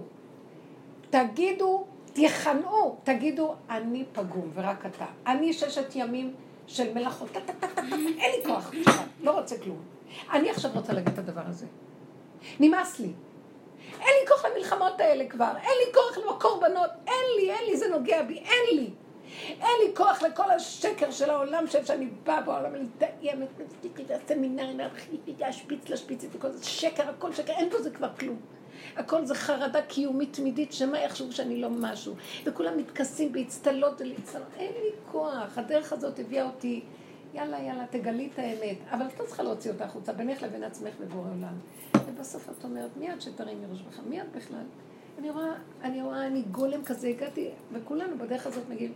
מי שנותן את העבודה, הוא מגיע למקום שאני הולכת ונהיית שקופה. אני נעלמת, אני מרגישה שאני לא קיימת פה. כאילו, אני קיימת, מישהו מקיים לי את הגוף הזה. את חושבת, אני מדברת? קורה משהו, אבל זה לא אני. כי אי אפשר לי להישאר פה. אי אפשר, אי אפשר. מה שאני לא עושה, להוציא את הראש כזה, פלק, פליק, פלוק. מה שאת לא עושה, אם זה במשפחה, אם זה... כל רגע, מילה פה, מילה שם, עניין שם, אפילו ביני לבין עצמי, אני רק מרימה את הראש מהלילה, ישר המוח הזה קם עלייך, מודה שאני לפניך. האני שלי לפני השם. כן, את ישר אומרת, מודה, אני לפניך. הוא קם קודם, הרג אותי, איך מורידים את הדבר הזה? אני אומרת לו, ריבונו שלם, די, די, תעשה לו ברית מילה. זה אות התפילין, זה הברית, זה הכל ברית. ברית שבת זה לכרות את הישות הפעילה, תפקודית, שכל היום במתח הזה של הקיומיות והישות, מי ינצח, מי יעשה, זה המשא ומתן של הששת ימי השבוע, שלושה ימים כנגד שלושה ימים. השבת זה באמצע. גם ברית התפילין, הוא עומד פה והוא באמצע. והכל הולך על הנקודה הזאת של המיקוד. גם ברית מילה, זה הקו האמצע, שמתם לב כל הזמן? השבת היא האמצע בין הימים, התפילין של ראש והברית מילה. זה אותו קו. לנשים יש רק את השבת. איך? לנשים יש רק את השבת. נכון, אבל אה, יפה מאוד. אני אגיד לכם משהו, שהנשים הן כוללות את הכל, כי השבת היא כוללת הכל. מי ששומר שבת, כאילו קיים את כל התורה כולה. ויש משהו באמת שהשבת היא ריכוז של העיקר, בגלל, לכן היא נקראת שבת בלשון נקבה ושובי בת, שבת, שבת המלכה. יש משהו שזה באמת, זה המיקוד של הנוקבה וזה העיקר שלנו. אז בואו ניקח את זה, זה מאוד יפה אמר, נכון. יש משהו בתוך כל זה שבואו נתמקד במקום הזה. עכשיו, לא שבת, אני לא באה לספר לכם הלכות שבת. הפסיכולוגיה של שבת חייבת ללוות אותנו. מהי הפסיכולוגיה של שבת? כוח, לא רוצה לריב, לא רוצה להתווכח, לא רוצה להתנצח. אני אומרת לכם, בתרגילים שאנחנו לוקחים בעבודה שלנו, אני עם עצמי, במחשבה שלי אין אף אחד לידי. הוא אומר לי ככה, אומר לי ככה. אמרת, הולך לעזאזל, לא אתה ולא אתה. לא סובלת אף אחד מכם. אני בשבת לא מוכנה לעשות החלטה ברמה כזאת. לא יכולה. שקט, כוס קפה, הסחת הדעת, מה שאחר כך יבוא זה זה. אני לא יכולה יותר. מה? אה, אז איך כתוב לך לנו שבאנו לעולם הזה להתענג? אם כל הזמן אין כוח ו... כאילו, משהו פה אולי בחשיבה שלנו פגום. איך זה מסתדר? כתוב, הקדוש ברוך הוא הבאת אותנו פה לעולם להתענג על השם. אבל כי נכנס עץ הדת. אז למה, למה הרבנית, למה ככה, למה אין כוח? די, אני אומרת לכם, שנים אנחנו מדברים על זה, יש כאן קליפה שחוצצת, זה עץ הדת. האכילה מעץ הדת הכניסה תוכנה בתוך המוח והיא משגעת אותנו. וכל העבודה שלנו מפרק אותה על ידי ההתבוננות שלה. היא שקר, היא כזב, היא דמיון. פורים מתקרב, ועמלק בעיצומו זה תוכנת עץ הדת. האיראנים מתקרבים, הכל מתקרב, זה עמלק מאוד גדול. כל התקשורת הנוראית הזאת של השק אחד על השני, זה משהו לא נורמלי. העמלק מרים מאוד ראש, זה ישות, וזה עץ הדעת, כוחי ועוצם ידי. ואנחנו צריכים להגיד, מי יכול להילחם את המלחמה הזאת בכלל? אנחנו כל הזמן רואים את זה בוויכוח הקטן בינך לבין בעלך או בינך לבין הילד. מי יכול ללמוד? ואני אומרת להם, בנות, כל הזמן דיברנו, תתקבצו, ואל תיתנו מיד לצאת. קחו את הפגם של עצמכם, הילד מרגיז אתכם, זה עצמכם בתוככם.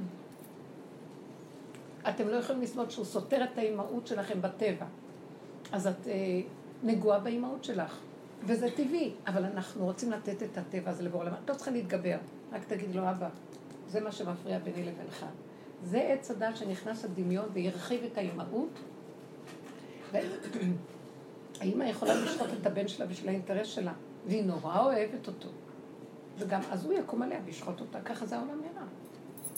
ואת אומרת, למה זה ככה? אם הוא נתן לנו, הוא מלכתחילה בורא עולם, שם אותנו בגן עדן להתענג לשעה אחת, שזה זמן מסוג אחר. היינו עושים את התיקון הזה ועולים למדרגות שבכלל לא היינו צריכים את כל הששת אלפים שנה של הסבל הזה.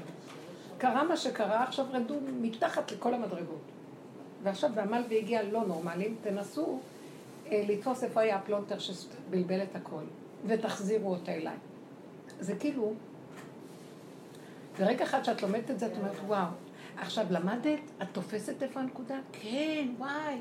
עכשיו לכי תחי את זה שערה, שערה, ששת אלפים שנה. תולשים לך שערה, שערה, שערה בבשר.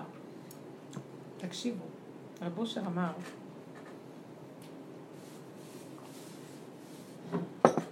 משה רבנו לא נקרא חי וקיים, עם כל דרגתו. יעקב אבינו לא נקרא חי וקיים, למרות שכתוב עליו, אה, יעקב אבינו לא מת, מה זרעו בחיים, הוא בחיים. דוד המלך נקרא חי וקיים. למה?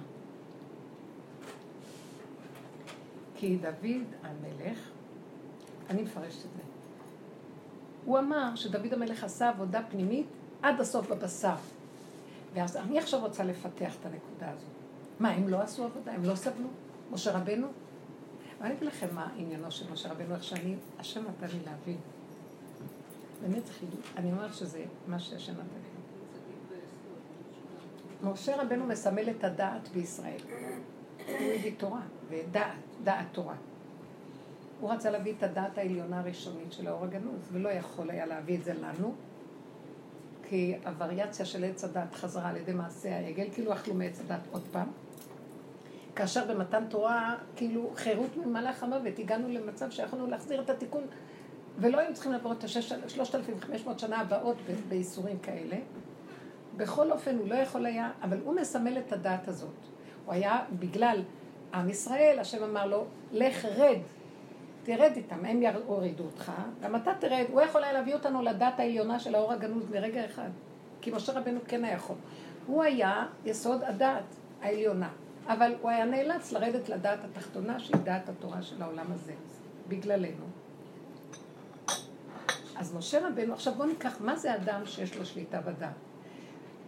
משה רבנו היה במקום שהוא ראה את הנקודה, בוא נגיד בעץ הדת, הוא ראה איפה הפגם, הוא ראה איפה הנקודה, בשנייה אחת הוא אומר, אני לא רוצה ככה, אני רוצה ככה, ומה שהוא רצה מיד נהיה. הוא צריך לרדת לייסורים של זה? הוא צריך לרדת לניסיון בבשר? אני שואלת אתכם. כי הוא היה בשליטה לא נורמלית על הדת, היה לו אור עצום בדת. והיה ברור לו, לא הייתה לו מלחמה עם הבשר. תקשיבו עד הסוף. אליהו הנביא, וזה באמת חידוש השם, אליהו הנביא עלה עם הגוף לשמיים, היה לו עניין עם הבשר, להוכיח שהבשר יעלה לשמיים. אבל הוא עלה לשמיים, הוא רצה להיות מלאך. אליהו מלאך, מלאך הברית. אז הוא כן עבד עם הבשר, אבל הוא נלחם עם הבשר עד שהוא העלה אותו. דוד המלך, היה לו דג כמו משה רבנו. הוא בא מהיסוד של האור הגדול. אז הוא בא עכשיו לצוות על עצמו לעשות משהו, היה לו בשר רשע. הוא בא ממואב, אומר הברטנורה, למה כל הסיפורים הנוראים של דוד המלך בתהילים, של אדם סובל, שרשע סביבו, ארוע מים הזדונים על נפשי, דלפה נפשי מתוגה, אה, והוא מקלל, נאום פשע לרשע בקרב לי, אין אלוקים לנגד עיניו, כולה טה, טה, טה, עם הרוע. לא שלא היה למשה רבנו מלחמות, אבל תראו את המלחמות שלו, אלגנטיות.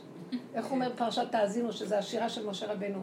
כי מגפן סדום גפנם ושדמות ענווה, אה, שדמות אה, אה, אדום ענבי מרורות, ראש מרורות אכזר, ראש פתנים אכזר, אשכולות מרורות למו. אני לא, אני פעם ידעתי את כל שירה מדהימה בעל פה. לא יכול, הוא יושב ואומר, הלא הוא כמוס עמדי, חתום באוצרותיי. אני שולט פה. לי נקם ושילם, ביום תבוא, תמות רגלם, כי יום אדם קרב. ממש. זה דוד המלך. תסתכלו על דוד המלך. הוא היה מצווה עם הדעת שלו והבשר לא היה מקשיב לו. כמוני. מיליון פעמים אמרת, טוב, די, לא הולך. עוד פעם, עוד פעם. עוד פעם, עוד פעם. סזיפי. אתם מבינים מה קרה עם דוד המלך? דוד המלך היה חייב לרדת למעמקי הבשר, מה שלא נדרש ממשה רבנו. גם אליהו הנביא ירד למעמקי הבשר, אבל הוא לא בא במחיצה עם אנשים. יאללה, אנשים מרגיזים, לא סובל אותם, הולך לי. במדבריות, ב... דוד המלך היה מול הבני אדם. הוא פה והם בחלון רוצים להרוג אותו, והם אורבים לו במערה, והם תופסים אותו בזווית, והוא חייב להיות שם. אין לו לאן לברוח. הוא יורד לתוך הבשר שלו, והצעקות שלו, והסבל שלו. המקום הזה רב אושר אמר, הוא הגיע למוות, הוא מת, איך אומרים, שערה, שערה, שערה, שערה, חלחל לכל תא בבשר עצמו. זה אנשים, דרך אגב. גברים הם במקום אחר, תופסים את הנקודה, הולכים, אין להם כוח לסבול. אין להם סבלנות להכיל. נשים מחויבות לעמוד במקום הזה, למות.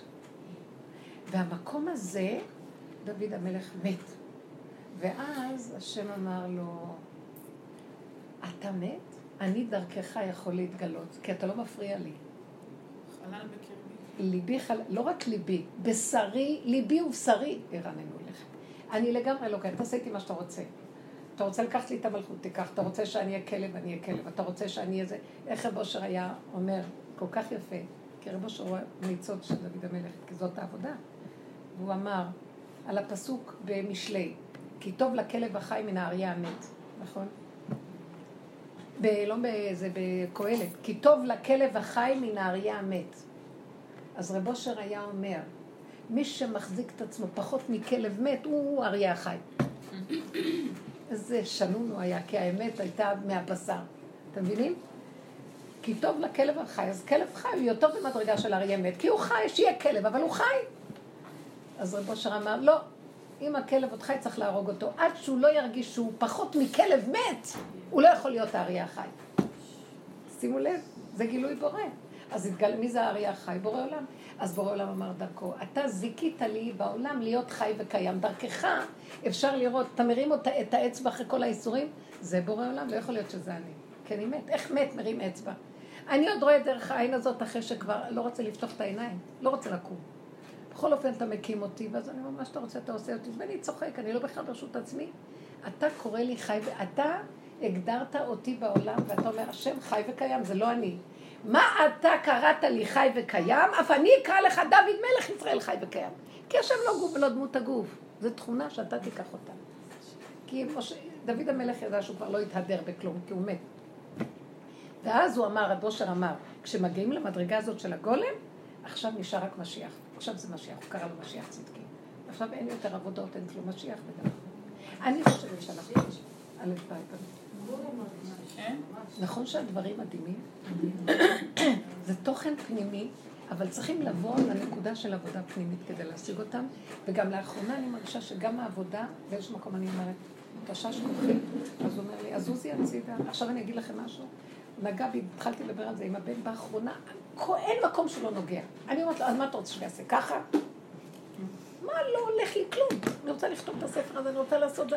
ואני, מה זה אני, יש לי יד בכתיבה, לא נורא, אני כותבת, אנשים, לא, לא, זה לא אני אומרת, משהו יוצא. גם בדיבור, זה השם נתן לי את המתנה. סוגר, סוגר, סוגר, מתה, מתה, לא יכולה. כאילו, אימא רוצה להעניק ולא יכולה להוריד את החלב. משהו מזעזע. אבל זה לא מתה. אה? זה לא מתה. אז רגע, לרגע היא מתה. מתוקה. לרגע, בטבע היא מתה, אבל אני לוקחת את המוות הזה ואני זה מפחדת... הפרפור, זה- היא בדיוק. כל הזמן מפרפרת, אבל כן. אי אפשר להגיד על זה מתה. אבל רגע, רגע, רגע. כן היא מתה. בנפש, אם היית שמה היא מצלמה, זה נקרא מוות. זה שהגוף חי זה בכלל. התרנגולת חיה כמה פעמים אחרי שהיא מתה גם. תקשיבו, יש את הנקודה שבנפש אני לוקחת ואומרת, תזהרי לא להיכנס בעצבות ודיכאון. ואני אומרת, מה שאתה רוצה? מה אכפת לי? נשאר לי עוד כוס תה טעים וחברות מדהימות, אני עוד מוציאה מילה, באים להקשיב, אני איתך ואתה איתי, מה אכפת לי? כלום. ספרים לא צריכים, כל העולם מלא קשקושים של כל אחד כותב, כל אחד זה הכל דמיונות, ואתה שומר עליי, תעשה מה שאתה רוצה, מה אכפת לי בכלל?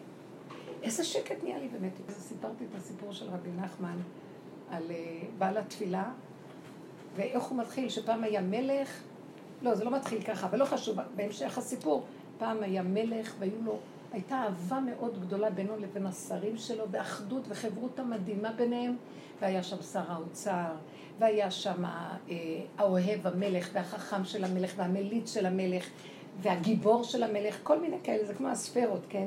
אה, הקדוש ברוך הוא השתבח שמו לעד וזה, והיו לו, יום אחד באה רוח שרה וטלטלה את כולם, והייתה בת מלך, וטלטלה את כולם וכולם התפזרו, ואף אחד לא מצא אף אחד, המלך נעלם, כולם נעלמו.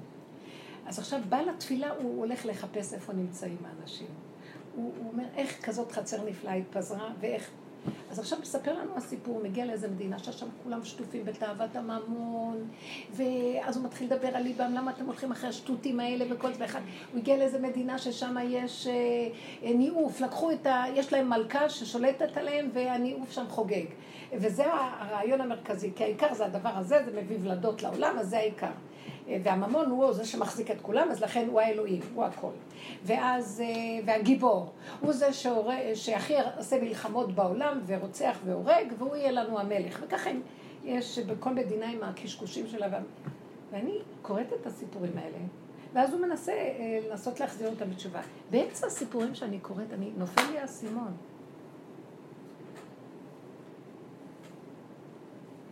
הנואפת זה הבת מלכה. זה הפגם. מאחורי הפגם יש את האמת, אבל התקלקל האמת, ואז נהיה פגם. אז לא לחפש את האמת, חפשו את הפגם. הגיבור נהיה רוצח. הולך, מיש, כמה שיותר הוא הורג, יותר ממליכים אותו במדינה הזאת. אבל זה הגיבור של המלך כנראה. זה מאחורי הפגם הזה, אתם זוכרים את העבודה של הפגם? אל תזלזלי בנקודת השלילה. אומר לי, תשחטי את האימא, אני רואה, מה? והמוח שלי מצדיק, זה יפה וזה. אבל האימא הזאת, היא הורגת את ה... היא לא נותנת לו חיות. מרוב שהיא רוצה לעזור לי, גם לא נותנת לו את החיים שלו. והוא צריך להיות עצמאי בחיותו. והאימא הזאת משתלטת ורוצה, והכל בשם הצדק והשלם.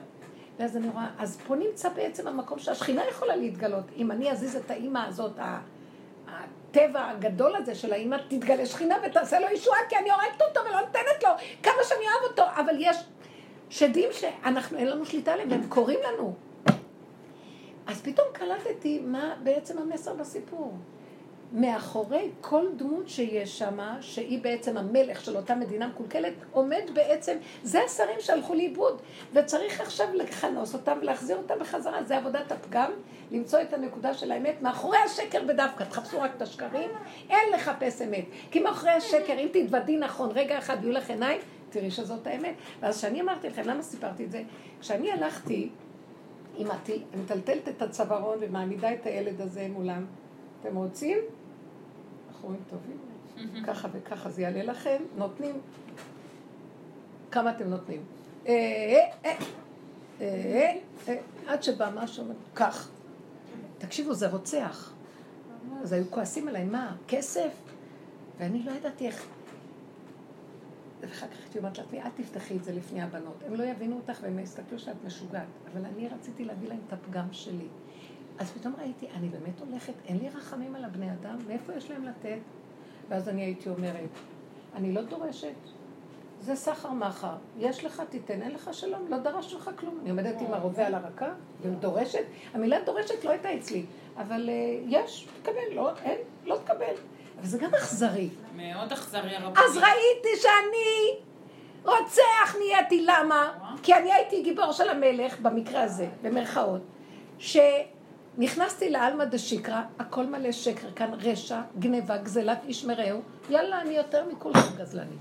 אם זה המשחק שלכם, אני אלך איתכם עד הסוף. אתם לא מבינים איך הלכתי והתגלה השם.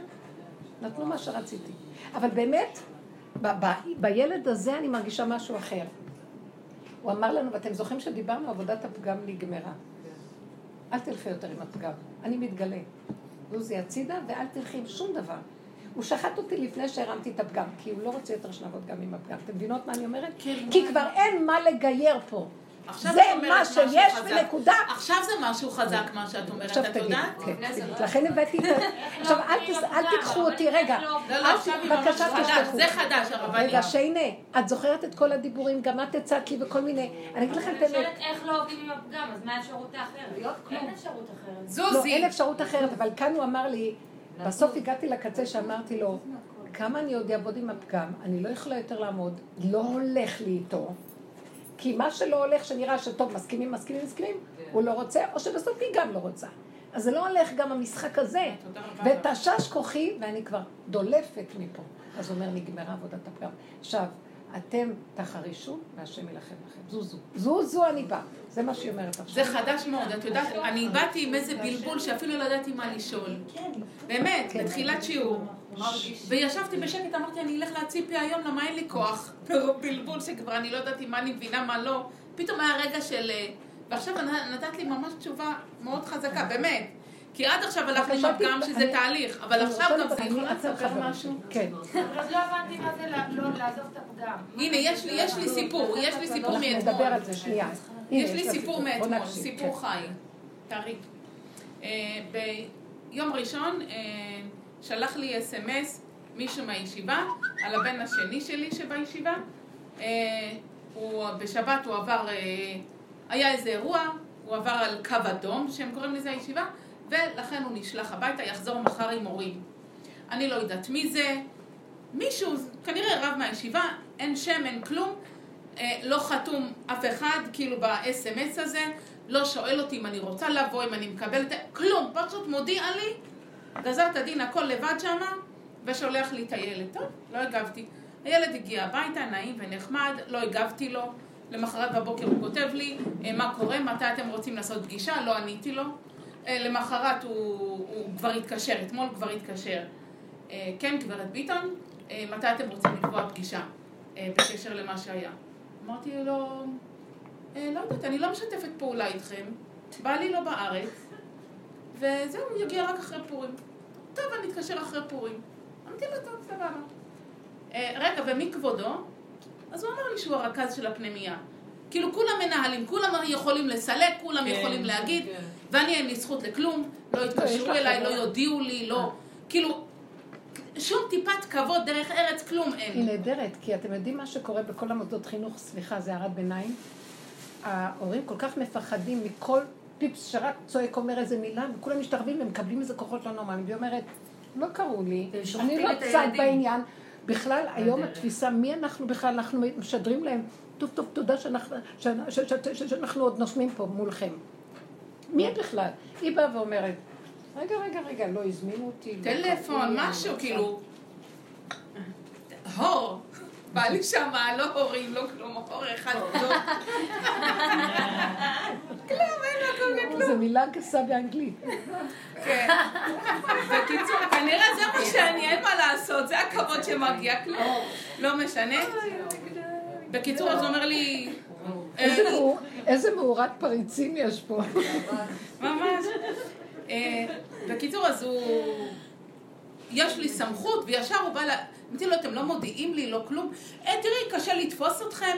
אמרתי לו, אז בגלל שקשה לתפוס אותנו, אז זה מה שמגיע, כאילו, יש לי סמכות, ישר הוא מנפנף לי עם הדגל, עם הדגל של הסמכות שלו, יש לו סמכות לעשות את זה. אמרתי לו, וניסיתי לקחת לך את הסמכות וזה. תראי, לא תופסים אתכם, ו... אז אמרתי לו, אז תשאיר, יש לך אפשרות כזאת וכזאת. תראי, יש לי סמכות לעשות. אמרתי לו, אתה יודע מה? לא רוצה לדבר איתך, לא רוצה לדבר איתך, לא רוצה לדבר איתך. ככה צעקתי לו, שלום, הוא ענה לי. שלום. אין יותר טוב מהפיגור. ממש ככה. ואז הוא אמר לי שלום, וככה זה התנתק, לפחות לא ניתקתי לו, בדרך כלל אני מנתקת להם. הפעם יצא לפחות שלום, גם טוב. אחרי זה אמרתי לעצמי, רגע, מה הולך פה? לא, אני לא נורמלית לגמרי. אין הכנעה, כאילו, קצת מהעבודה, אני לא יודעת מה, אין הכנעה. מה, מה אני עושה? והילד יהיה פה עכשיו, מה אני עושה? ואז אמרתי, כלום. חכי, עוד מעט תגיעי הביתה, תעשי קצת עבודה, קצת תפילה, תכנסי לפגם. ואז אני אומרת לעצמי, איזה פגם עכשיו, בחייאת רבאק, הנה בדיוק. איזה פגם. אין לי כבר מה לעשות, כאילו, אני באה להגיד לו מה אני מרגישה. לא מרגישה כלום, רק לא יכולה יותר. את מבינה? ואז זה כאילו, מה, לא כבוד, לא טלפון, לא כלום, כאילו, טיפה משהו. אני לא יכולה להמשיך איתם איך שהם מתנהלים מולי, כאילו, עם האמת הזאת, יש לי איזה אמת שאני לא יכולה עם השקר שלהם, שהם יכתיבו לי והם... כי אתם לא תהרגו אותי. כל אחד שרוצה למות בידיים שלכם, שילך ימות, אני לא. אבל הילד יישאר לך בבית, שיישאר, שימות, שאני אמות, שכולם ימותו. אני לא יודעת כבר מה עושים. אין אב... כאילו, את מבינה, היה... עד שלא נגיע למקום שאין איתנו יודע עד מה. לא יכולים, לא מבינים. אני גם הגעתי, מה אתה עוד, מה, את הנשמה נתנו, את העבודות, כמה אני עוד אדליק את האור, את עץ הדת הזה ואנסה להוציא ממנו איזו הבנה והשגה. ורוצה לשמוע תוצאות, ויש לזה תוצאות, זה לא נגמר. ואז ראיתי שכאילו, גם עבודה, לא יודעת כמה לעשות, עשיתי כמה מילים שאני יכולה. אה, זהו, עד לפה, אתה יודע שאני לא יכולה, מה אתה רוצה מחיי גם אתה? אין לי עבודה עכשיו לעשות, זה מה שאני, כאילו, ואתה יודע שזה מה שאני, אני לא אתנהל אחרת, אני לא יכולה אחרת. ושתקתי, פשוט ישבתי ככה בשילוב ידיים, מה עושים? כלום, לא יודעת. המוח קצת עובד, הלב רגוע קצת, נראה מה, נחכה קצת. בערב בעלי התקשר, אז, אז אני אומרת לו, אה, טוב, אני לא עומדת מולם, זה הקו שלי, עד לפה. אז הוא אומר לי, העיקר שאני אוהב אותך. הוא אומר, יודע, בדרך כלל הוא צועק עליי, כאילו שאני לא נורמלית הרי, והילד שלי בבית, ואני אימא לא אכפת לה, ואני לא עושה כלום, גם ככה את לא עושה כלום, וגם ככה. אבל אתמול הוא אמר לי, אני אוהב אותך, ואז, מה הוא עשה? באותו רגע הוא מסמס לראש ישיבה. אם אפשר לשלוח את הילד הגדול, את הבכור. אמרתי, יאללה, שיצחק עליהם בחזרה. אמרתי, גם ילדה יכולה ללכת. גם יש לי ילד בן תשע נשאר בבית שילך גם שלחו את כולם.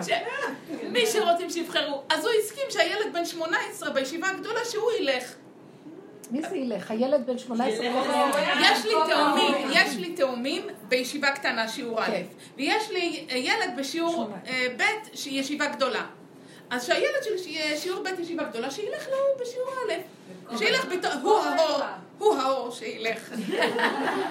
הם רוצים כל כך זה, שנצחק עליהם בחזרה, אה, שהילד... שהוא יהיה במקום ההורים. כן, שהוא ילך, הוא האור. הוא האור. עכשיו, את לא מבינה, אני בכלל לא תכננתי, לא ידעתי... השם אמר, הורה היי. לא יודעת, כאילו לא תכננתי מה יהיה. הוא חזר לישיבה, והוא לקח אותו, והעיקר לא נגעו בי. והכל חזר לאיתן. לא. תשמעי, גולם פראייר לידי, כאילו נהייתי גרוע מגולם. זה מדהים, אתם יודעים למה? לא, זה מדהים. תקשיבו, ברגע שאנחנו נכנסים במקום שאין לנו שכל ולא יודעים, זה מה שהשם רק רוצה, אנחנו לא יכולים, הצידה. עכשיו הוא נכנס בשנייה שהוא מסדר את הכל. את חושבת שהישיבה סילקה אותו? השם סובב סיבה כדי להביא אותך לניסיון, כדי שתגידי לו לא, כדי שהוא יבוא ויגלה חד גדיא, ועתה לזה ש... עתה לשונרא דאחא לגדיא דאיכא לקלבא דשחת לתורא דשחת למאיה, עתה מלאך המוות, ואחר כך עתה לקדוש ברוך הוא. והוא עכשיו בא ומסדר את הכל, הוא אומר די. די, תנו לי זוזו ותנו לי להתגלות. יש משהו עכשיו שחוזר עם הנקודה. מה זאת אומרת לא ללכת עם הפגם? הפגם זה מקום שהוא היסוד הראשוני, אבל פעם היינו יושבים איתו ומתאחבים איתו, ועכשיו הוא אומר, נקודת כאן, והתבוננת על מקומו בינינו. הוא מתנדב. כי תמיד עוד בעולם הזה, כמו שהוא אמר, אנחנו עוד בגוף, אנחנו עוד, יש נקודת, משהו ששייך לנו בהכרה שאנחנו בשר ודם. מהו? מה אני צריך לעשות? אני לא יכול, זה האחרון של זה.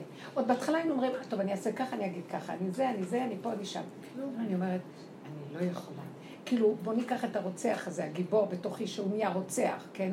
שאז אני אומרת לעצמי, הוא לא נותן לי כבר ללכת עם המקום הזה של, כאילו, אני, חביבי, אני, אני הרוצח. אין לי, לא אכפת לי, אני מופקר. די, הלכתי לאיבוד, די.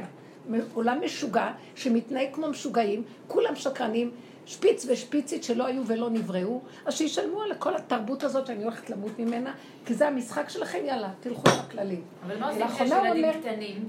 רגע, ולאחרונה הוא אמר לי, די, די, די, אני אומרת, מה די, אז מה יהיה? בדיוק, המסגרת. אור חדש על ציון תאיר, ולא ברעש השם, פתאום הוא מתגלה, וכשהוא מתגלה, מרכבת השקט מתגלה.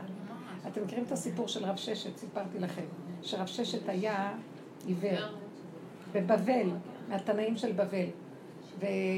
המלך, הייתה הכרזה מהמלכות שיצאו כל הנתינים לרחובות, כי המלך הולך להתגלות. אז אה, היה איזה צדוקי שיושב, רב ששת יצא, אחד מגדולי התנאים, המוראים, לא יודעת מה היה, והוא יצא, והוא היה סומה, מה שנקרא סגי נאור.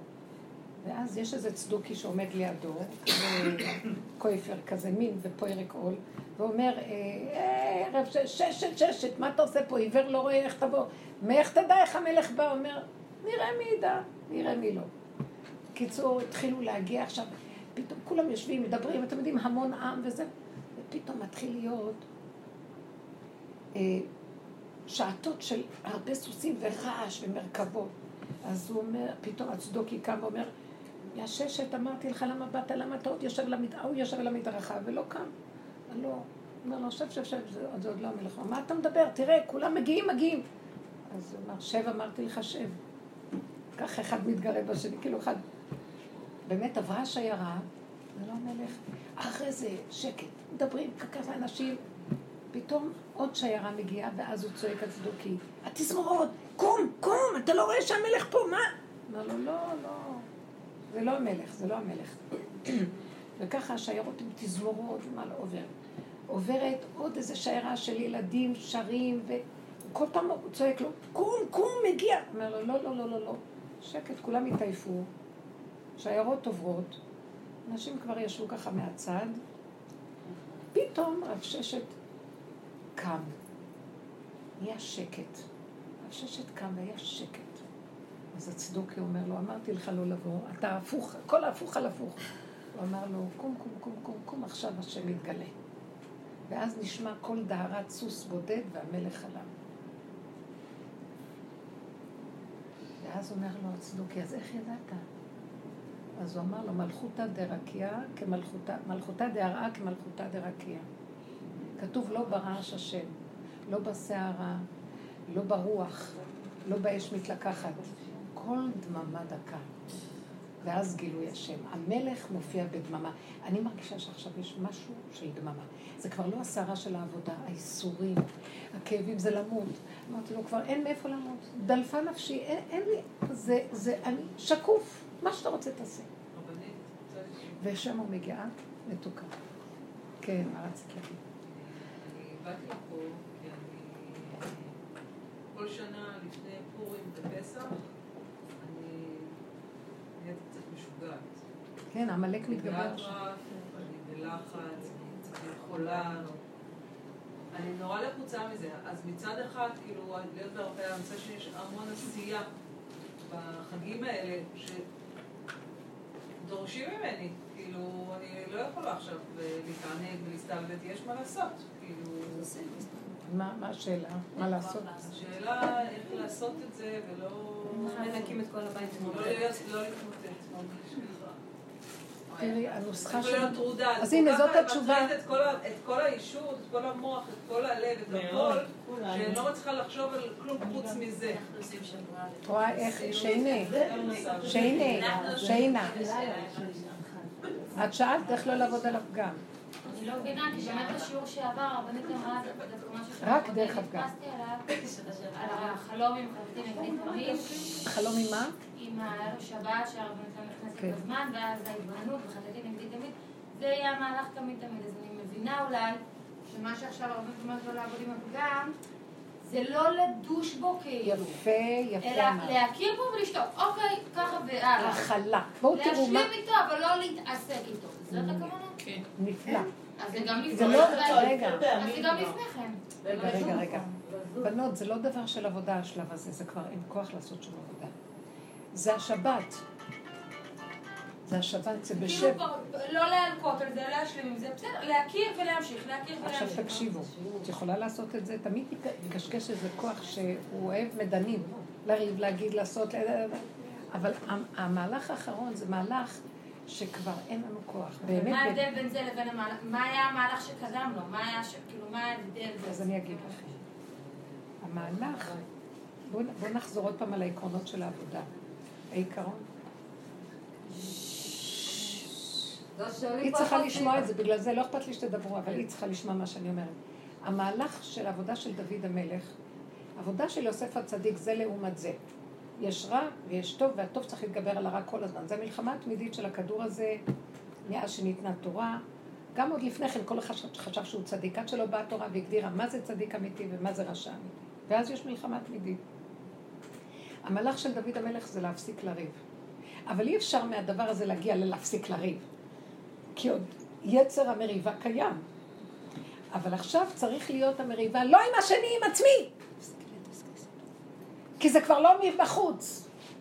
אבל אני בעולם, אז תוציא אותי מהעולם. אז הוא אומר לו, לא.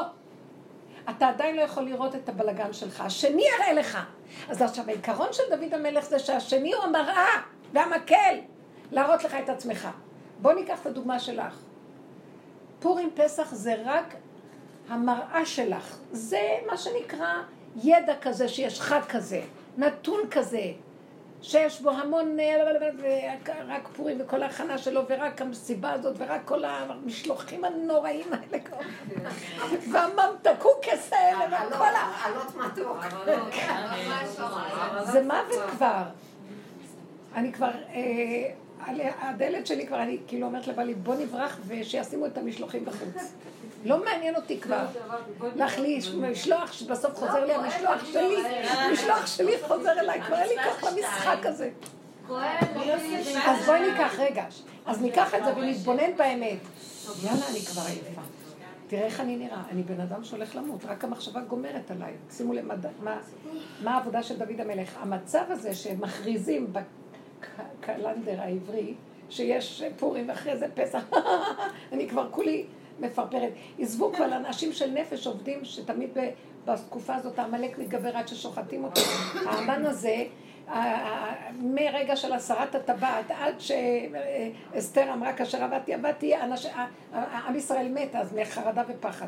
מרגע הסרת הטבעת זה היה שהוא נתן לו את הטבעת לאמן, המלך. זה פחד פחדים. אז אה, זה לעבור בנפש את האיסורים של העמלק הזה והשיגעון. אבל בוא נאחז בדברים החיצוניים. זה פורים, זה סעודות, זה זה, זה הניקיון של פסח וכל הדברים האלה. ואז אני מסתכלת, מה מסעיר אותי? אני מתה למה? שנקרא פורים פסח? האם זה מה שהקדוש ברוך הוא התכוון שהוא נתן לי את דת ישראל ואת כל המעגל של השנה? שהבן אדם יעמוד על משהו השתבש פה, זה לא יכול להיות. שהוא נתן לנו מקום שנהנה מהחגים, נסבח בהם ושמחת בחגיך. מה נהיה פה? משהו כאן השתבש. יש כאן התרחבות. ואז אני מתחילה להתבונן ולראות, זה לא החג. זה המשמעות והפרשנות וההתרגשות שאני עושה מהדבר. ואז אני מתחילה לעבוד. עכשיו, אני, אני אגיד, לא רוצה פורים, לא רוצה פסח שמות. אני יכולה להגיד את זה, אבל באמת זה לא הפורים והפסח, זה מה שאני עשיתי ממנו. מה שהתרבות המשוגעת שלנו עשתה מהכל. זה התרחבות של בית משוגעים כבר. מרוב יהדות, שפע כזה שכבר כל אחד... אה, פעם לא היה להם מה לאכול. אז היה כיף פורים. עכשיו מה? ואז כשאני מתחילה להתבונן בעצמי, ואני עושה כך וכך וכך, זה נקרא הכרת הפגם. יש בתוכי, בתוך המוח, שהוא הגדיל לעשות, ולא רק שהוא מסכן, גם מה שמסביבו, כל התרבות היא כזאת, היא כבר קולטת אותי, גם אם אני לא רוצה, אני בתוך הקלחת המזעזעת הזאת, איך עובדים עם זה? וזה ההתבוננות, אז אני רואה את עצמי ואני עוד משוגעת, איך משובד לה, שעובדת לאנשים, ואלף פעם אמרתי, אני אברח, אלף פעם נשארתי באותו בוץ, נחנקתי עם הפגם הזה, הכרתי, צעקתי להשם, ואני יודעת איפה נקודת השקר, וגם אני לא יכולה לה, ואני בתוך השקר הזה קורבן לכל המצב הזה, ואדם מכל העברים, ואין לי ברירה. המצב הזה של ההתבוננות המתמיד בעצמי, מחלישה לי את המשוגע הזה. כי את שמה עליו פנס, הוא הלא דמיון אחד גדול, שהוא מקונן מאחורי איזמים ומאחורי חגים ומועדות ועבודת השם, גם כל הרוחני הזה וקברות צדיקים וכל הזה, וגם הפלשת חרות האלה וכל הדברים האלה, זה בין משוגעים כבר. לוקחים איזה רעיון יפה, אישה עושה הפרשת חלה בבית שלה, מבקשת בקשות, כולם חוזרים שם, כולם כבר השתגעו. והמקום הזה זה... זה הרבה כסף הם עושים מזה. הרבה נשים מתקרבים דרך יש פה כסף. הערך הנכון, התקרבות כזאת, לא חשוב. רק אנחנו המפגרים שלא עושים כלום. יש דרך שהשם אומר, אני אקרב אתכם, תראו איך אני מקרב. כל אחד יישאר בנקודה שלו, מתוכו יתגלה איזה אור מדהים, ושמחת הלב, ולא צריך את כל זה, ופתאום תגידו, לא צריך את כל זה. יש ברכה ושפע מצויה בדבר שהוא שם להם, והכל בטוב. קיצר, אני... בקיצור, מתבוננים, מתבוננים, וזה נקרא עבודת הכרת הפגם, וזה מה שאינה מדברת עליו. הכרה והודאה שזה בעצם הבעיה שלי ולא של אף אחד, וגם לא שלי בסוף. לא. ואני נזהרת לא להישבר, אז אם אני כזאת, אוי ואבוי לי, אבל כולם סביבי כאלה. נכון שלצרת רבים נחמת טיפשים, אבל אנחנו תקועים. אז אני אומרת לו, תרחם, אז מתחילות תפילות. בסוף אני אומרת לו, כמה אני אתפלל, אין לי כוח, זה חוזר על עצמו. גם תפילה אין לי כוח. פתאום אני מתחילה לצחוק, אני אומרת, הא זה חגיגה אחת מצחיקה של כל עלמא דשיקרא, זה כמו פורים אחד גדול, מלא מסכות. ומתי כבר הגיע הזמן שנוריד את המסכות והכל? בסוף את מבינה שזה לא שלך כאן כלום, אבל כבר תשש כוחך לחלוטין. המוח שלי מסרב להיכנס לחרדה על פורים ופסח, כי אין לו כוח לנשום. אני רואה שהמנגנון הזה הולך ליפול, וזה נורא מעניין מה שאני קולטת. אני כל כך תשושה, בעצם הגוף שלי לא. המוח התשיש לי, הוא, החרדות שלו גורמות שכל הגוף רועד. זה ברגע אחד נכנס באור אלוקים, הקים אותו והכל בסדר. אני רואה, נכנסת לשבת, איך אני עושה את השבתות האלה? אין לי טיפת כוח לכלום. איך בכלל מוצאים את ההוצאה הזאת ועושים את זה, ואיך בכלל, כלום, זה קורה, ואני לא יודעת איך, ואתה חי וקיים. ואין עוד מלבדו, אז הוא אומר לי, אז סגרי את המוח, תראי שאני חי וקיים. התוכנה הזאת משגעת, וזה הכרת הפגם, הכרה. עכשיו, אנחנו יכולים לסגור את זה. אני אומרת לכם, אי אפשר לסגור את המוח הזה עד שאת לא ממיתה אותו צעד אחר צעד. אין, זה לפרום את השריג הזה. סרגנו פשע וצריכים לפרום אותו, אין לברוח. אין לברוח להרים, לקברות צדיקים, אין כבר לאן לברוח. זה הכל כי משעמם לנו ולא רוצים לתפוס את הנקודה שזה הכל בתוכנו. אז אני סיפרתי לכם שפעם אבא שלי, עליו השלום, שהוא גר אצלנו, זכינו, אז הוא אמר לי יום אחד, הוא ישב ולמד והכנתי לו כוס תה, הבאתי לו, אז הוא אומר לי, כואב לי הראש, אני יכול לקבל אקמול. עכשיו פעם כמעט הוא לא אומר לי, לא יודעת מה. אז אני באה ללכת לארון התרופות להוציא זה, טלפון מצלצל, מישהי מתקשרת אליי, אני מתגלצת, מישהי מהשכונה מתגלצת ליד הבית שלך, עשרים דקות יש לי, בוא נקפוץ לכותל. הייתי נעולה, זה לכותל, בוקר, ערב, לילה, כל הזמן, לא יודעת מה היה לי. אה, אמרתי לה, כן, סגרתי את הארון ורצתי החוצה. עשרים דקות לוקח. אני בין, אנחנו מגיעים קרוב לכותל, נזכרתי שאבא שלי מחכה לכדור. אמרתי לה, דקה, אין לי... היא אומרת לי, טוב, עכשיו אנחנו כבר פה, לא נאריך זמן, בוא נגיד כמה פרקים ונחזור. עשרים דקות, לקח עשרים וחמש דקות, חזרתי הביתה, חזרתי הביתה, מה את צריכה להגיד לי תודה להפריע לי באמצע? תלכי וזהו. חמודה. פשוט. חזרתי הביתה, אבא שלי, לא יודעת מה, אמרתי לו, הבאתי לו את הזה, אמרתי לו, אבא, אז הוא הסתכל עליי ואמר לי, אני לא יודעת איך הוא ידע שהלכתי לכותל, לא יודעת, הוא לא היה אדם פשוט, בקיצור. הוא אמר לי, את צריכה להבין שהאקמול זה הכותל. למה היא צריכה ללכת כל כך רחוק? איזה יפה. הוא היה בדרך. האקמול זה הכותל, לאן אתם רצים כולכם? הנה אני פה מתגלה. לאיפה אתם מחפשים אותי? לא בשמיים היא, לא מעבר לים, לא בארץ רחוקה, בפיך הובילו אבך. אבל אנחנו כאלה. זאת האמת, אנחנו כאלה. אז בואו, מהכאלה, מהרחבות הזאת, תתחילו להצטמצם ולצמק את הנקודה עד שתגיעו לתכלית של הודעה באמת. תקוע, תקוע, תקוע, וכבר תשש כוחי. ויש איזה שלב שאמרנו, בלידה, זה, אומרים ליולדת, גם אל תלחצי, אל תפריעי, הכל מתגלה כבר לבד. זה השלב הזה. דיברנו על המהלכים האלה. אבל הרב לא אמר ללכת דווקא לקברות צדיקים, בשבת נבחים חסידים של רבו כן, כן, כן. נכון, אבל אני אגיד לך את האמת, זה מחזיק את ה... לא, לא. זה חיצוניות הנקודה. זה בסדר, תלכי או לא תלכי, זה לא חשוב. זה טוב לבחוץ של המסגרת. אבל באמת, באמת, בתוך זה, תחפשי תמיד את האמת. את לא הולכת בגלל שאת הולכת למשהו. את הולכת כי כוח הרגל כבר לוקח אותך, כי רב אושר אמר. תחפשי תמיד את נקודת האמת. ובתוך כל זה את יכולה ללכת או לא ללכת וזה בסדר. פעם רב אושר, הקבוצה שלו נסעה אה, למירון. עלו באוטובוס, והיו להם מלא תקלות בדרך.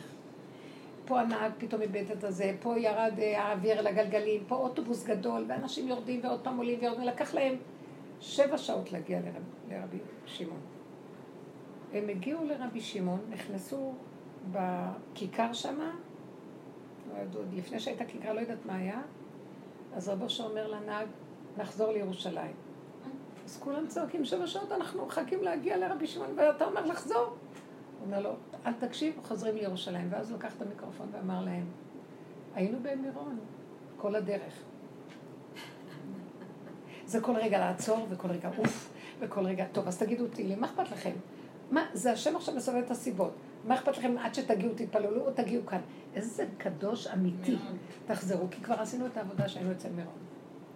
לא הלך לנו, ונכנענו, והורדנו ראש, והסכמנו. בסוף הגענו, אבל עכשיו זה כבר לא חשוב. מבינה מתוקה? זה היה רק גושר. אז זה לא חשוב, נלך, בסדר, זה לא חשוב, תמיד יש מה שנקרא חיצוניות הקהילה. בגוף אדם צריך איזה משהו, איזה הנהגה חיצונית, כי אנחנו בעולם הגוף. אבל איפה האמת פה? איפה הרצון של השם? איפה הרצון של השם, שאנחנו נעשה את הרצון שלו, שזה יהיה אותו רצון שלנו בעבודה. את מבינה מה זה אני אומרת? הפירוש, נקודת עשה האמת. רצונך, עשה רצונך רצונו. זה נקודת הביטול. מה שהיא שואלת פה זה נקודת הביטול לסיבה. הסיבה סובבה, זה השם. הסיבה זה השם, ולא המקום והדמות. נכון, יכול להיות שהדמות והמקום ישתלבו עם הסיבה, אבל לא מחייב. ואנחנו במוח של עץ הדת תקועים, זה סיבה, זה דמות, ואז נהיינו אנשים חיצוניים. כולם רצים זה כי ככה, בסוף הוא אומר, אבל אני לא שם כבר. כי יש שם נקודה, אבל לא חייב המציאות שכל הזמן תהיה שם, אולי אני רוצה לשנות כיוון. היי, עבדתי עליכם. זה תחמן עבור העולם הזה. עד שאנחנו לא נרגעים ואומרים, רק סיבות. אתם יודעים מה זה סיבות? זה מה שדוד המלך אמר, ובזאת נסיים. הוא אמר, חטאתי נגדי תמיד, זאת אומרת, אני, ש- המוח מסכן אותי. כי המוח כל הזמן הוא רואה את החיצוניות של הדברים ונתעלק עליהם ונהיה לו מסגרת. ואז השם לא שם. אני לא שם. אז מה השם עושה? רב אושר היה אומר, מה זה השם? והכי קשה היה להיות בדרך הזאת. כי זה רק הייסורים. מכות. מכות. כי האדם רוצה כמו הנחש, לאכול את לחמו בשקט ושאף אחד לא יפריע לו. רוצים לנסוע למירון, אה, מירון! אומר להם, לא. הייסורים בדרך זה רבי שמעון.